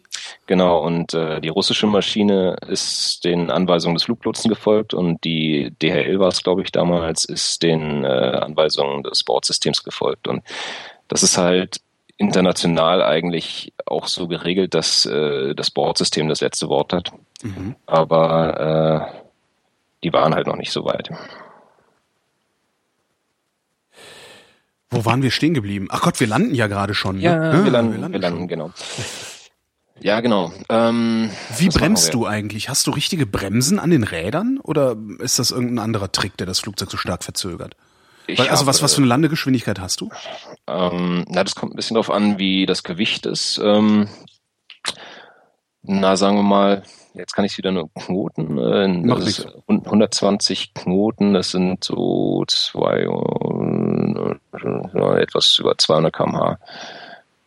Ist relativ langsam für Das so ist ein nicht mal großes Flugzeug. 1,6. Nee, das sind, was du meinst, sind die Meilen, die die Amerikaner verwenden. Die Ach so. verwenden nautische Meilen. Das sind äh, 1,82 Okay. irgendwas. Oder eine Bogensekunde auf einem Großkreis. Ja, 220 Stundenkilometer. ich habe gerade einen Taschenrechner ausgepackt, daher weiß ich. Oh, der Herr Klein schummelt. Ja, natürlich. Anders, anders bin ich, anders komme ich gar nicht durch mein Leben, um Himmels Willen. Äh, nee, nee, ich kann auch nichts mehr im Kopf rechnen. Das ist, äh, wir mussten auf der Flugschule müssen wir alle möglichen Sachen im Kopf ausrechnen, so Cosinus, Sinus, um so quasi die Windkomponenten von der Seite aus, das ist alles, all- alles weg. Kann Geht wahrscheinlich keiner mehr, oder? Nee, das ist, äh, kann, das kann man, wenn man es verwendet und keiner verwendet es halt, weil es der Rechner für einen macht. Ja. Könntest du ohne Ja. Rechner überhaupt fliegen? Ähm, naja, nee, also die Rechner, die im Flugzeug eingebaut sind, wenn die nicht funktionieren, dann funktioniert das Flugzeug auch nicht. Achso, also das Flugzeug könnte ohne Rechner nicht fliegen. Ich meine eigentlich, also jetzt dich. Also was, ist ein Ja. Pilot an Bord? Weißt du, so äh, Klassiker halt, ne? So aus den 70er Du Jahren. meinst, äh, du meinst so äh, Basic Flying, also, Ja, große, genau, also- große Kühe, kleine Kühe. genau. Ähm, ja, sicher. Das ist mit, äh, das ist mit äh, so, so High-Performance-Jets ein bisschen schwieriger als mit einer Cessna, weil ähm, ich sag mal, du, hast schon Ärger, wenn du irgendwie äh, oder anders. Also unser Hauptinstrument ist der künstliche Horizont. Da sehen wir halt, äh, wie wir äh, im, im Raum sind und ähm, zwischen, zwischen Steigflug und Sinkflug hast du maximal eine Marge so zwischen 10 Grad. Also ganz am Anfang, nach dem Takeoff, nimmst du die Nase ziemlich hoch, aber dann normal, wenn du, wenn du unterwegs bist, so zwischen Steigen und Sinken sind es 10 Grad. Mhm. Und äh, ohne diesen künstlichen Horizont würde es extrem schwer sein. Also den brauchen wir schon. Weil das kannst du einfach nicht abschätzen, ob das jetzt zwei Grad höher oder zwei Grad tiefer sind. Ja. Ähm, nee, aber ansonsten geht es schon, das wird auch trainiert, also dass alle quasi Anzeigen, die der Computer hat, äh, ausfallen und wir dann nur noch den künstlichen Horizont, äh, Höhe und Geschwindigkeit haben. Ähm, das ist aber recht fordernd dann, ja. Könntest du aus dem Stand einfach in so eine Cessna einsteigen und damit fliegen? Und machst du könnte, das aber- vielleicht sogar? Ich als könnte, ich darf nicht und ich will nicht. Du darfst nicht? Nein, es ist eine andere Lizenz. Ähm, das wurde irgendwann mal geändert vor, weiß ich nicht, hm, einigen Aber- Jahren. Aber ich hätte jetzt gedacht, dass auch so ein LKW-Fahrer auch einfach PKW fahren darf, ohne dass da jemand groß nachfragt. Ich bin äh, sicher, dass der Lkw-Fahrer das darf, aber ähm, äh, es ist irgendjemand Kluges beim Luftfahrtbundesamt hat entschieden, dass äh, das was völlig anderes ist Mhm. und wir deswegen zumindest ein, ähm, also du hast eine Lizenz und da sind dann die verschiedenen Ratings eingetragen. Also was ich jetzt zum Beispiel Gulfstream und dann gibt's noch ähm, für die kleinen, so die Cessna, das ist dann ein Class-Rating. Das heißt, man macht einen Check auf einen so ein Ding.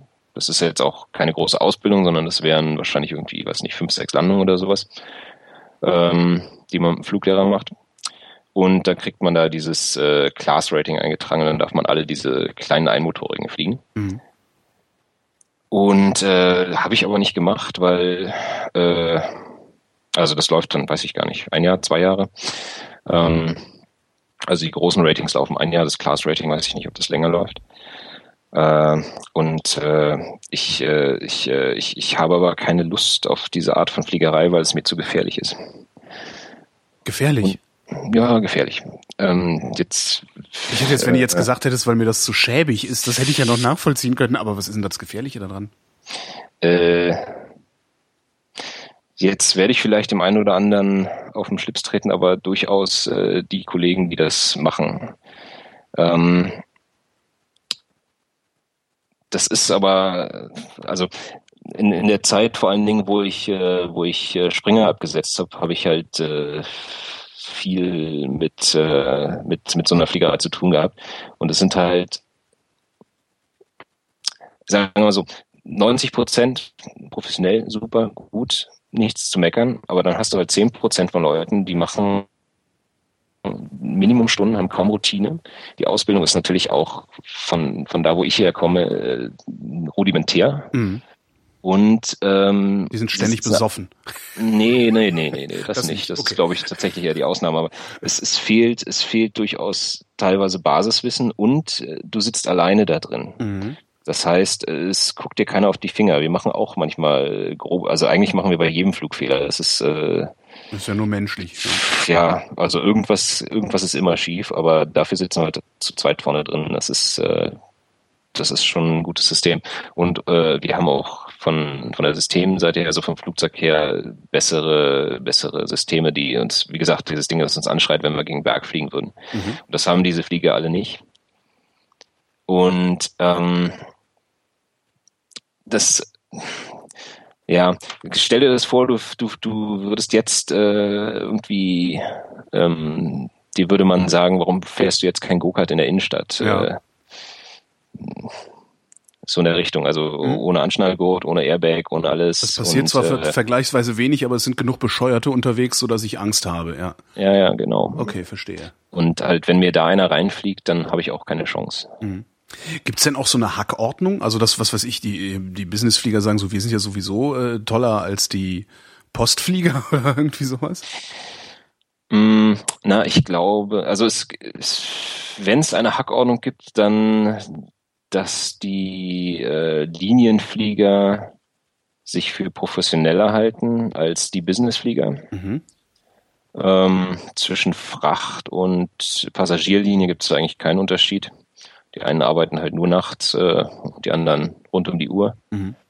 Ähm, das ist, ja, das ist vielleicht auch, auch nicht so weit hergeholt, weil die Bandbreite in der Businessfliegerei wirklich sehr, sehr groß ist. Also es fliegen teilweise Leute, die in der Linienfliegerei ausgesiebt werden würden. Mhm. Aber das ist auch wieder, naja, lass es mal 10% sein, maximal. Wie bremst du, wenn du landest? Ah, das Bremsen. Ähm, ich habe ganz, ganz hervorragende Riesenbremsen. Also ähm, wenn du, das ist äh, auch der Grund, warum man tatsächlich angeschnallt bleiben sollte, bis das Flugzeug steht. Ähm, weil wenn man, selbst wenn man da mit 10 kmh oder so rollt äh, und aus irgendeinem Grund fährt ein Trecker irgendwie vor mir auf die auf den Taxiway und ich muss komplett in die Eisen steigen, äh, dann stehen wir in einem Meter. Also wir haben, was sind das? Ich glaube zwölffach, äh, zwölffach äh, Keramikbremsen an jedem der vier Reifen und die haben einen Durchmesser, der ist größer als ein, als ein Autoreifen. Mhm. Ähm, allerdings benutzen wir die selten, weil die, äh, also besonders wenn das Flugzeug neu ist, sind die ein bisschen, ein bisschen fickrig noch. Mhm. Und äh, wir machen meistens ähm, nur den Gegenschub auf. Also ohne richtig Schub zu geben. Du machst ihn nur auf, dann ist quasi Leerlauf. Äh, das Triebwerk ist auf Leerlauf, hat also so einen gewissen Restschub. Und äh, dann gehen hinten diese Schaufeln auf am Flugzeug, äh, am, am Triebwerk. Mhm. Und das bremst und dann hast du natürlich die. Was, was äh, machen die Schaufeln am Triebwerk? Die, Ähm, die lenken den Schub um quasi. Also die machen hinten zu und so. dann geht so die Hälfte nach schräg oben, schräg unten, vorne okay. Mhm. raus. Also kannst du dir vorstellen, wie so, hm, ja, wie so eine Schere, die hinten zugeht. Mhm. Und ähm, dann haben wir halt noch diese aerodynamischen Bremsen, die, also diese, diese Pedals, die du siehst auf den Tragflächen, wenn du gelandet bist, die Mhm. nach oben gehen und aerodynamisch bremsen. Ähm, so bremsen man. Das heißt, der Lärm, den ich höre kurz nach der Landung, ist die Schubumkehr dann wahrscheinlich, ne? Wenn er, also man kann die Schubumkehr, wenn man die aufhat, kann man auch Gas geben, um zusätzlich zu bremsen. Wenn er Mhm. das, wenn er das macht, wird's laut, ja wieder, klar. Aber das, also auf, äh, wir kommen schon wieder auf diese tollen kleinen Navigationszettelchen. Da steht fast immer drauf, äh, wenn, wenn möglichst irgendwie das bitte vermeiden, weil Anwohner lärmempfindlich und so weiter Mhm. und so fort. Also Ab wann, ab wann meldest du dich eigentlich wieder beim Tower? Na, ich werde übergeben von der Anflugkontrolle an den Tower, wenn ich, ähm, also spätestens, wenn ich mich auf diesem, zum Beispiel auf diesem ILS-Landesystem, Ja. Äh, Die Ähm, Anflugkontrolle gehört zum Flughafen oder gehört sie zu einem größeren, zu einer größeren Einheit? die Arbeit, also die kann am Flughafen sitzen. Ähm, das ist, äh, ja, wie soll ich sagen, das, mh, je höher du bist, also auf Strecke sind die, sind die Areale ziemlich groß und äh, wenn du dann an den Flughafen rankommst, werden die kleiner, weil halt mehr Flugzeuge oder dichter gestaffelt sind, die Flugzeuge. Mhm. Und äh, dann hast du eine Anflugkontrolle, die mh, guckt halt, dass die wie an so einer Perlenkette äh, die Flugzeuge aufgereiht sind und äh, gibt dir ein, ähm, ein, ein Vektor, mit dem du gut äh, die, äh, diese, dieses ILS, äh, den, den, den, äh, den Lande, ach Mann, ich kann es echt nicht aufhören. Sorry. Ähm, den Sag's halt auf Englisch, das tut doch nicht weh. Ah, doch, doch. Das tut schon irgendwie weh. Ähm, den, den, den Final Track, also den, ähm, Du hast im Gegensatz zu den Hipstern, die ständig Anyway sagen, hast du wenigstens einen guten Grund, dass du äh, viel Englisch sprichst. ach ja, anyway. ähm, Also das den, den, den finalen Kurs, wenn Ja. man so möchte. Also mit da, wo man noch gerade ausfliegt, bis zur Landebahn. Ähm, da kriegt man dann einen Vektor hin, der so 30 Grad abweicht und dann kriegt man gesagt, man ist cleared ILS, Runway 23. Und dann drückt man ein Knöpfchen an seinem Bordcomputer. Da steht dann zum Beispiel APR, APPR, äh, Approach heißt es dann, also Mhm. Anflug. Ähm, das sagt dem Computer dann, dass er von äh, quasi GPS-Navigation, wenn er dieses äh, Signal vom Landesender empfängt, auf das umschaltet und dann fliegt er so eine sanfte Kurve. Und als nächstes kommt dann der Gleitpfad, den, äh, der dich dann zum, äh, zur, zur Landebahn runterführt. Das interceptet er dann auch und spätestens, wenn du das beides hast, wirst du zum Tower übergeben und wenn der äh, halt sagt, dass du quasi, dass keiner mehr vor dir äh, rein oder rausgeht, äh, wird er dir Clear to Land geben. Ich habe, äh, ich kann mit meinem Kurzwellenradio ähm, irgendwelche, irgendwelche Flugfunkereien empfangen. Könnte das die Anflugkontrolle sein? Das habe ich gelesen und es irritiert mich sehr, muss ich sagen. also ähm, das, äh, das, das hörst du in Erkennung. Also die, die werden ja immer gerufen. Ja. Also es gibt Approach oder äh, Radar oder Departure oder Control oder Nee, das sagen sie nicht. Also das, was, was, das, das, eigentlich höre ich immer nur äh, eine, eine Flugnummer, was weiß ich, Six Echo Charlie, Mhm. äh, Turn irgendwas, ja, nach äh, 0, 05, Mhm, äh, 050 oder sowas. Also das sind Okay. eigentlich so die Sachen, die ich höre. Und sie begrüßen, sie begrüßen und verabschieden sich auf Deutsch. Das finde ich ganz lustig. Ja, das macht man eigentlich, äh, je nachdem, wo man ist. Äh, Also äh, guten Tag und auf Wiedersehen sagt man eigentlich immer in Landessprache, wenn Mhm. man es denn kann. Ähm, Na, ich kann ja mal, ich kann ja mal länger mitschneiden. Ich habe äh, nur mal einen kurzen Mitschnitt gemacht. Ich kann ja Mhm. mal länger mitschneiden. Vielleicht kann ja irgendjemand daran erkennen, was es ist. es kann, also normalerweise das Flugzeug, was reinruft, Mhm. Ähm, du sagst zuerst die, die Station, die du rufst, also was ist ich, äh, Tegel Approach, äh, Crazy Clown Airlines 123 und dann sagst du deine Höhe und dann, wo du, wo du hinfliegst oder Mhm. welches Heading du hast. Das heißt, das erste, was der reinrufende ähm, Pilot sagt, müsste das Call sein von der Station sein, außer ähm, es gibt manchmal bei, bei wenn, wenn sehr viel Verkehr ist, äh, wird das so gemacht, äh, dass du übergeben wirst und dann sagen sie dir Call Sign Only, damit du einfach die Zeit sparst, äh, dass du nicht jedes Mal das äh, Call Sign von der Station ranrufst. Dann äh, hörst du nur das Call Sign vom Flieger, aber würde mich wundern, wenn es ein Tegel so ist. Also ich bin hier nicht besonders oft, aber so viel fliegt hier eigentlich nicht rum. Was irritiert dich so sehr daran, dass ich das hören kann? Dass es eine öffentliche Frequenz ist? Äh, in der Tat, ja. Also das ist, äh, also wenn du es mit einem normalen Radio empfangen kannst, sollte eigentlich so nicht sein. Seltsam. Mhm. Das ist, äh, warte mal, wann geht denn das los? Ich, äh, 118 Megahertz bis 136 Megahertz oder sowas. Nee, dann höre ich was ganz anderes. Ich glaube, ich habe sogar schon mal einen Christoph gehört da drauf. Also einen von den Hubschraubern. Mhm. Weiß ja, ich schneide da mal ein bisschen was mit und schmeiß das ins Netz und dann soll mal jemand, der sich auskennt, da was sagen. Weil es kennen Ja, sich ja gerne. immer alle besser aus als unser eins. Du bist gelandet, du hast gebremst, dann sagt dir wahrscheinlich einer, nimm die, nimm da den Taxiway zu irgendwo hin und stell dein Flugzeug ab, ne? Ganz genau. Warum stehen da eigentlich diese Winketypen noch? Müssen die da stehen oder ist das auch so ein Relikt aus alten Zeiten? Ähm, nee, die sind schon ganz gut, weil wir sehen ja nicht unsere Flügelspitzen zum Beispiel, wenn wir da einparken. Hm. Also der guckt von draußen, äh, ob wir, ob wir nirgendwo gegenschrammen. Ah, okay. Das ist schon, das ist schon eine gute Sache. Ähm, was fliegst du eigentlich am liebsten? Hast du irgendwie so eine Lieblingsmaschine? Gibt's das? Ich hätte, ich hätte gerne eine BMW als Motorrad zum Beispiel. Also, Ah. Naja, äh, die Motoren von meinem Flieger sind von BMW. Na, von. BMW Rolls-Royce. Ähm, also, wenn ich in der Businessfliegerei bleiben würde, ist das quasi das Nonplusultra, was man eigentlich machen kann. Ähm, es ist jetzt noch, noch eine größere Maschine rausgekommen von Gulfstream, die 650, ähm, aber ir irgendwann ist es dann auch egal. Also viel besser geht's dann nicht mehr. Ähm, das ist schon okay.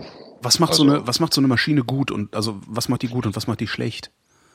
Also was Also- ist ein geiles Flugzeug und was ist Ja. ein ungeiles? Also, Woran Ja. erkennst du das? Also die, die, die Avionik, also was du im Cockpit hast, ähm, wie, wie sauber dir da die Daten aufbereitet werden, Mhm. wie viel du halt, je, je besser du, also wie gesagt, wir haben das jetzt, wir haben zwei äh, große Bildschirme und können da mit so einer Art, wir haben so eine Art Maus oder na, besser Joystick, so für den Daumen, Mhm. Können dann rein und raus zoomen und so weiter, kriegen da alles schön aufbereitet. In anderen Flugzeugen hast du halt nur so, also na gut, gibt's kaum noch, aber so, sagen wir mal, vor 20 Jahren war das teilweise noch so, da hattest du halt nur so Eieruhren, die dir diese, diese Radials zu den Funknavigationstürmen angezeigt haben und dann musst du quasi im Kopf und auf der Papierkarte gucken, wo bin ich denn jetzt? Also es, das äh, stressfreies Arbeiten, besserer Überblick, sowas ist schon gut.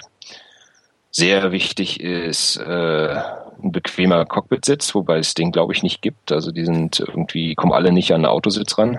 Warum das denn nicht? Weiß nicht, weil die halt irgendwie stabil und toll sein müssen und wahrscheinlich gibt es da irgendwie einen Hersteller, der die schon immer so baut. Ähm, ist okay, aber es könnte halt, es könnte halt noch ein bisschen besser sein. Dann äh, wichtig ist für unsere Fliegerei auf jeden Fall so eine, so eine Hilfsturbine, ähm, dass man, ohne dass die Motoren laufen, Strom und äh, Wärme hat. Mhm. Äh, eine Toilette ist gut. Noch besser ist, wenn die Crew eine eigene Toilette hat, so wie bei uns jetzt. Ähm, Gibt es Ja. auch Unterschiede im Flugverhalten? Also weil ich hätte unter ne, wenn, um bei dem Motorrad zu bleiben, ich hätte halt gerne eine BMW, weil die so angenehm fahren, also so stressfrei. Gibt es das bei Flugzeugen auch oder verhalten die sich eigentlich alle gleich? Äh, nee, gibt schon Unterschiede. Also äh, ich bin bis Anfang des Jahres auf einem kleineren äh, Businessjet geflogen. Das, das war eine Hawker 800. Und äh, da hat man das schon gemerkt. Also vor allen Dingen, mh, naja, die Gulfstream hat jetzt äh, komplette Hydrauliksteuerung und ähm, naja, also es sind, die Kräfte sind anders, du, du musst einige Sachen anders machen, vor allen Dingen bei der Landung. Ähm, ich ärgere mich immer noch teilweise. Ähm, die Landung ist so das Einzige, da ist, das, das kann man nicht äh, so akademisieren. Also du kannst halt, das, das musst du halt irgendwie einfach im Hosenboden haben. So die letzten fünf Sekunden, dass es halt weder zu hart noch zu weich wird. Also wenn es, ähm, du ziehst dann quasi, das Flugzeug sagt dann irgendwann Retard. Das heißt, äh, der Radarhöhenmesser sagt, du bist jetzt fast über der Bahn. Retard heißt dann halt nicht, du bist bescheuert, sondern du sollst äh, den Schubhebel auf äh, Leerlauf ziehen. Mhm. Und dann schwebst du halt noch so ein bisschen und dann, so das sind so die letzten fünf Sekunden, äh, also 20 Fuß sind dann irgendwie so sieben Meter, so die letzten, letzten paar Meter und dann ziehst du halt irgendwann die Nase noch so ein, zwei Grad nach oben. So, und wenn du das halt eine Sekunde zu früh machst oder gerade zu viel, dann brauchst du wahnsinnig viel äh, Landebahn, bis du endlich mal am Boden bist. Und wenn du es nicht machst, dann wird's halt sehr hart.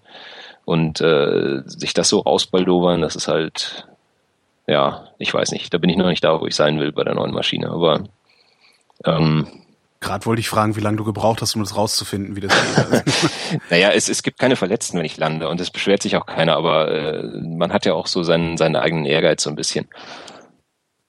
Ist das eigentlich ein Job, in dem man alt werden kann, den du da machst? Mm, Es kommt drauf an. Also ähm,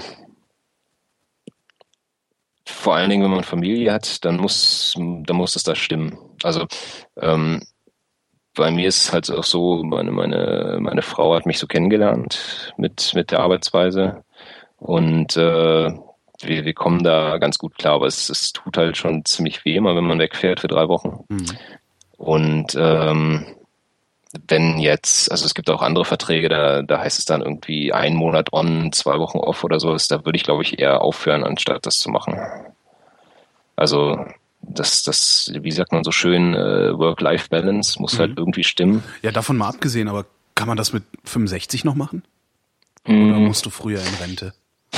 ähm, naja, wir müssen ja ähm, anfangs einmal, dann ab einem bestimmten Alter zweimal im Jahr zum äh, Medical. Das heißt, wir werden also vom Flugarzt äh, durchgecheckt. Mhm. Das muss man natürlich äh, bestehen. Und dann äh, muss man für sich selbst entscheiden, ob man das noch machen kann und will. So irgendwie nachts 14 Stunden unterwegs sein, Jetlag und so weiter. Aber theoretisch geht das schon, ja. Ähm, es gibt so ein paar, also die Lufthansa macht das zum Beispiel, die schickt ihre Leute mit 60 in Rente, glaube ich, war das. Und zahlt dann quasi ein Übergangsgeld bis 65. Ähm, wobei da auch irgendwie, es, da haben, glaube ich, zwei Kapitäne geklagt, dass sie bis 65 arbeiten wollen. Mhm. Und deswegen steht das jetzt irgendwie auf der Kippe. Da, da bin ich aber nicht so drin. Ähm, nee, du, aber du darfst, äh, soweit ich weiß, in einem Zweimann-Cockpit äh, bis 65 fliegen, ja. Okay. Wirst du auch alt werden wollen in dem Job? Äh, ich kann ja nichts anderes. ja gut, irgendwas geht ja immer. Äh, Ach stimmt, ja, bei der Lufthansa ich, könntest du dann noch irgendwie ins Büro versetzt werden, aber sowas gibt's bei dir ja gar nicht, ne? Ja, ich könnte vielleicht noch irgendwie, äh, also was man noch machen könnte, was wäre dann zum Beispiel irgendwann so mit Mitte 50 in die Ausbildung wechseln, aber mhm. ehrlich gesagt, da habe ich keine Lust drauf. Also ich glaube, ich mache das so weiter, wie es jetzt läuft und wenn es mir irgendwann mal zu viel wird, dann sage ich Tschüss, dann weiß nicht, arbeite meine Frau Vollzeit und dann bleibe ich zu Hause mit dem Kind. Warum bist du überhaupt Pilot geworden? ähm, naja, Blauäugigkeit würde ich sagen. Ähm, ähm, ja, ich habe mit einem Kumpel kurz nach dem Abi auf, der, auf dem Spielplatz gesessen, nachts, äh, mit einer Flasche Bier und wir waren irgendwie, äh, der Arbeits Marktlage war damals furchtbar und wir haben uns irgendwie äh, dann so im halben Suff äh, eingeredet, wir kriegen sowieso nie einen Job. Und dann haben wir uns mal aufgezählt, was man denn machen könnte, äh, wo man, wo man einen sicheren Job kriegt, viel Geld verdient, wenig arbeitet. Ja. So, und das ist dann bei mir rausgekommen und das ist, war halt so die ersten zehn Jahre nicht so, aber ich habe mich halt auch kein Stück informiert. Ähm, das ist, weiß nicht, da wo ich jetzt bin, das ist wahrscheinlich auch ein Ergebnis von das Glück ist mit den Dummen. Würdest du nochmal Pilot werden? Naja, das kommt drauf an. Ähm, wenn man das über die Lufthansa-Schiene macht, würde ich auf jeden Fall sagen, ja.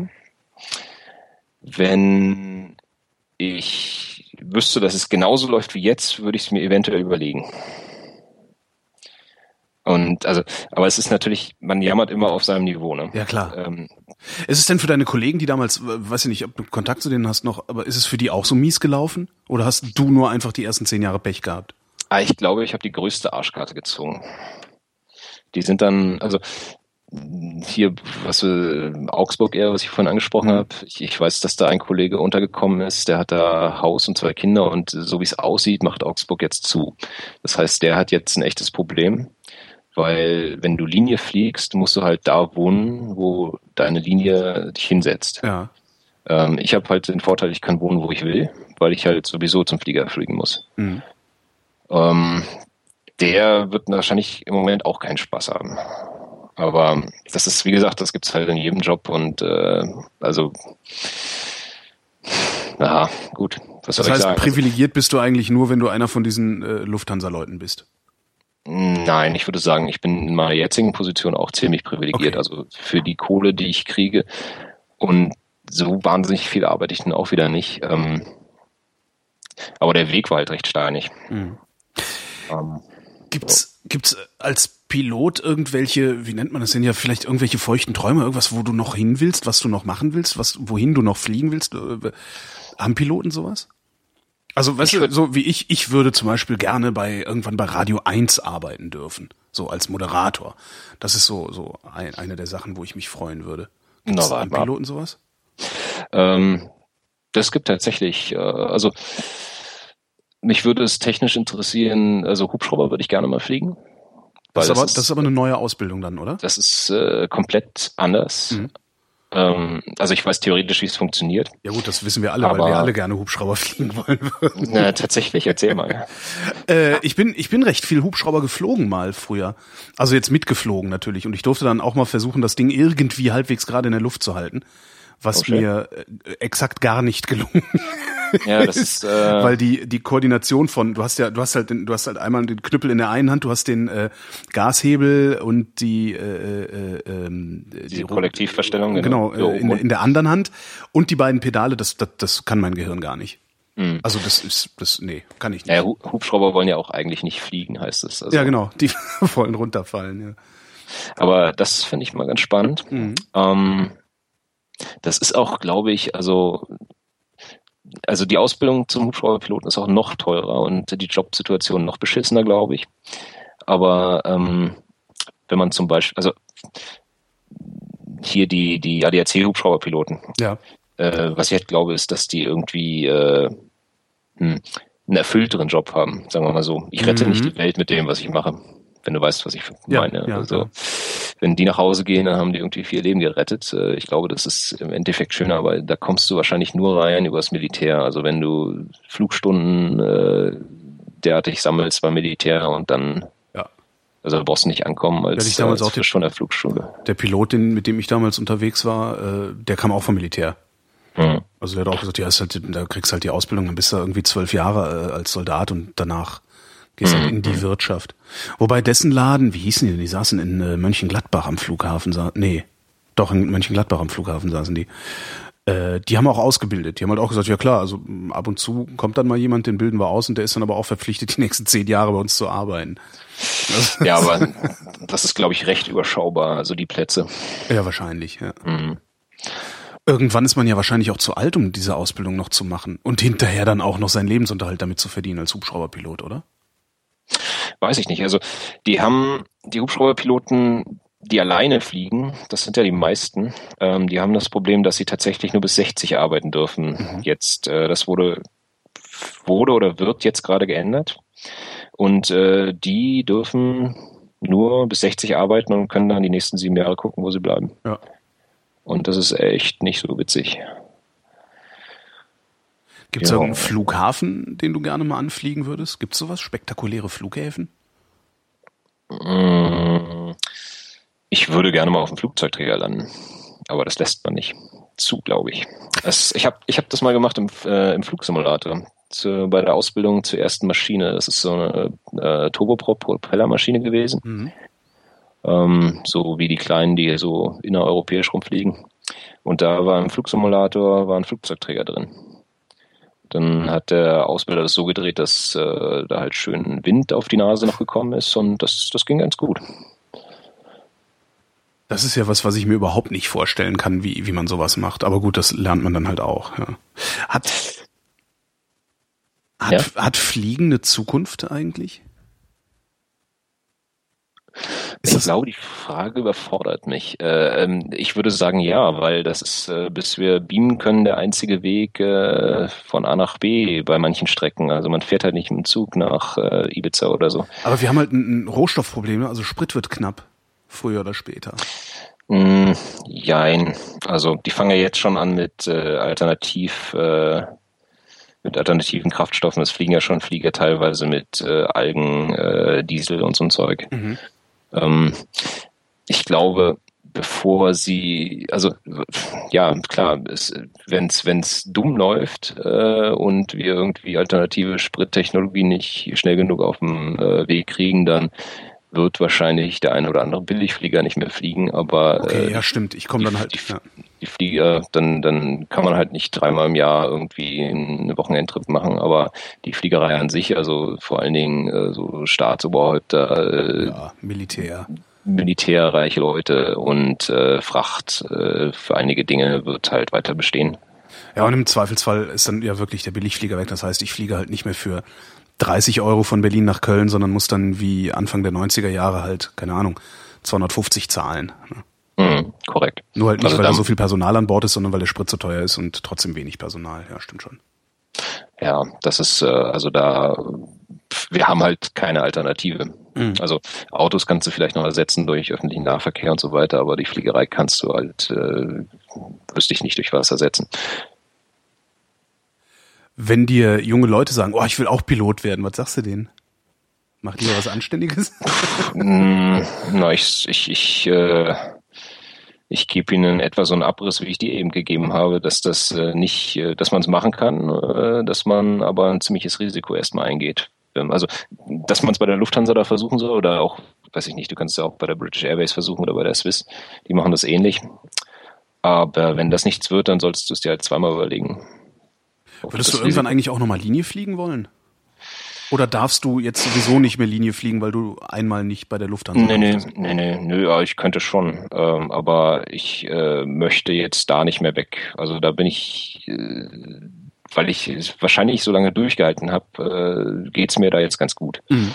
wo ich bin. Und ähm, wie gesagt, die, die zwei Sachen. Das eine, dass die Linie sagen kann, ab nächstem Jahr machen wir die Station in Tegel zu. Du kannst jetzt nach äh, München ziehen oder nach Frankfurt. Mhm. Äh, das möchte ich gerne vermeiden.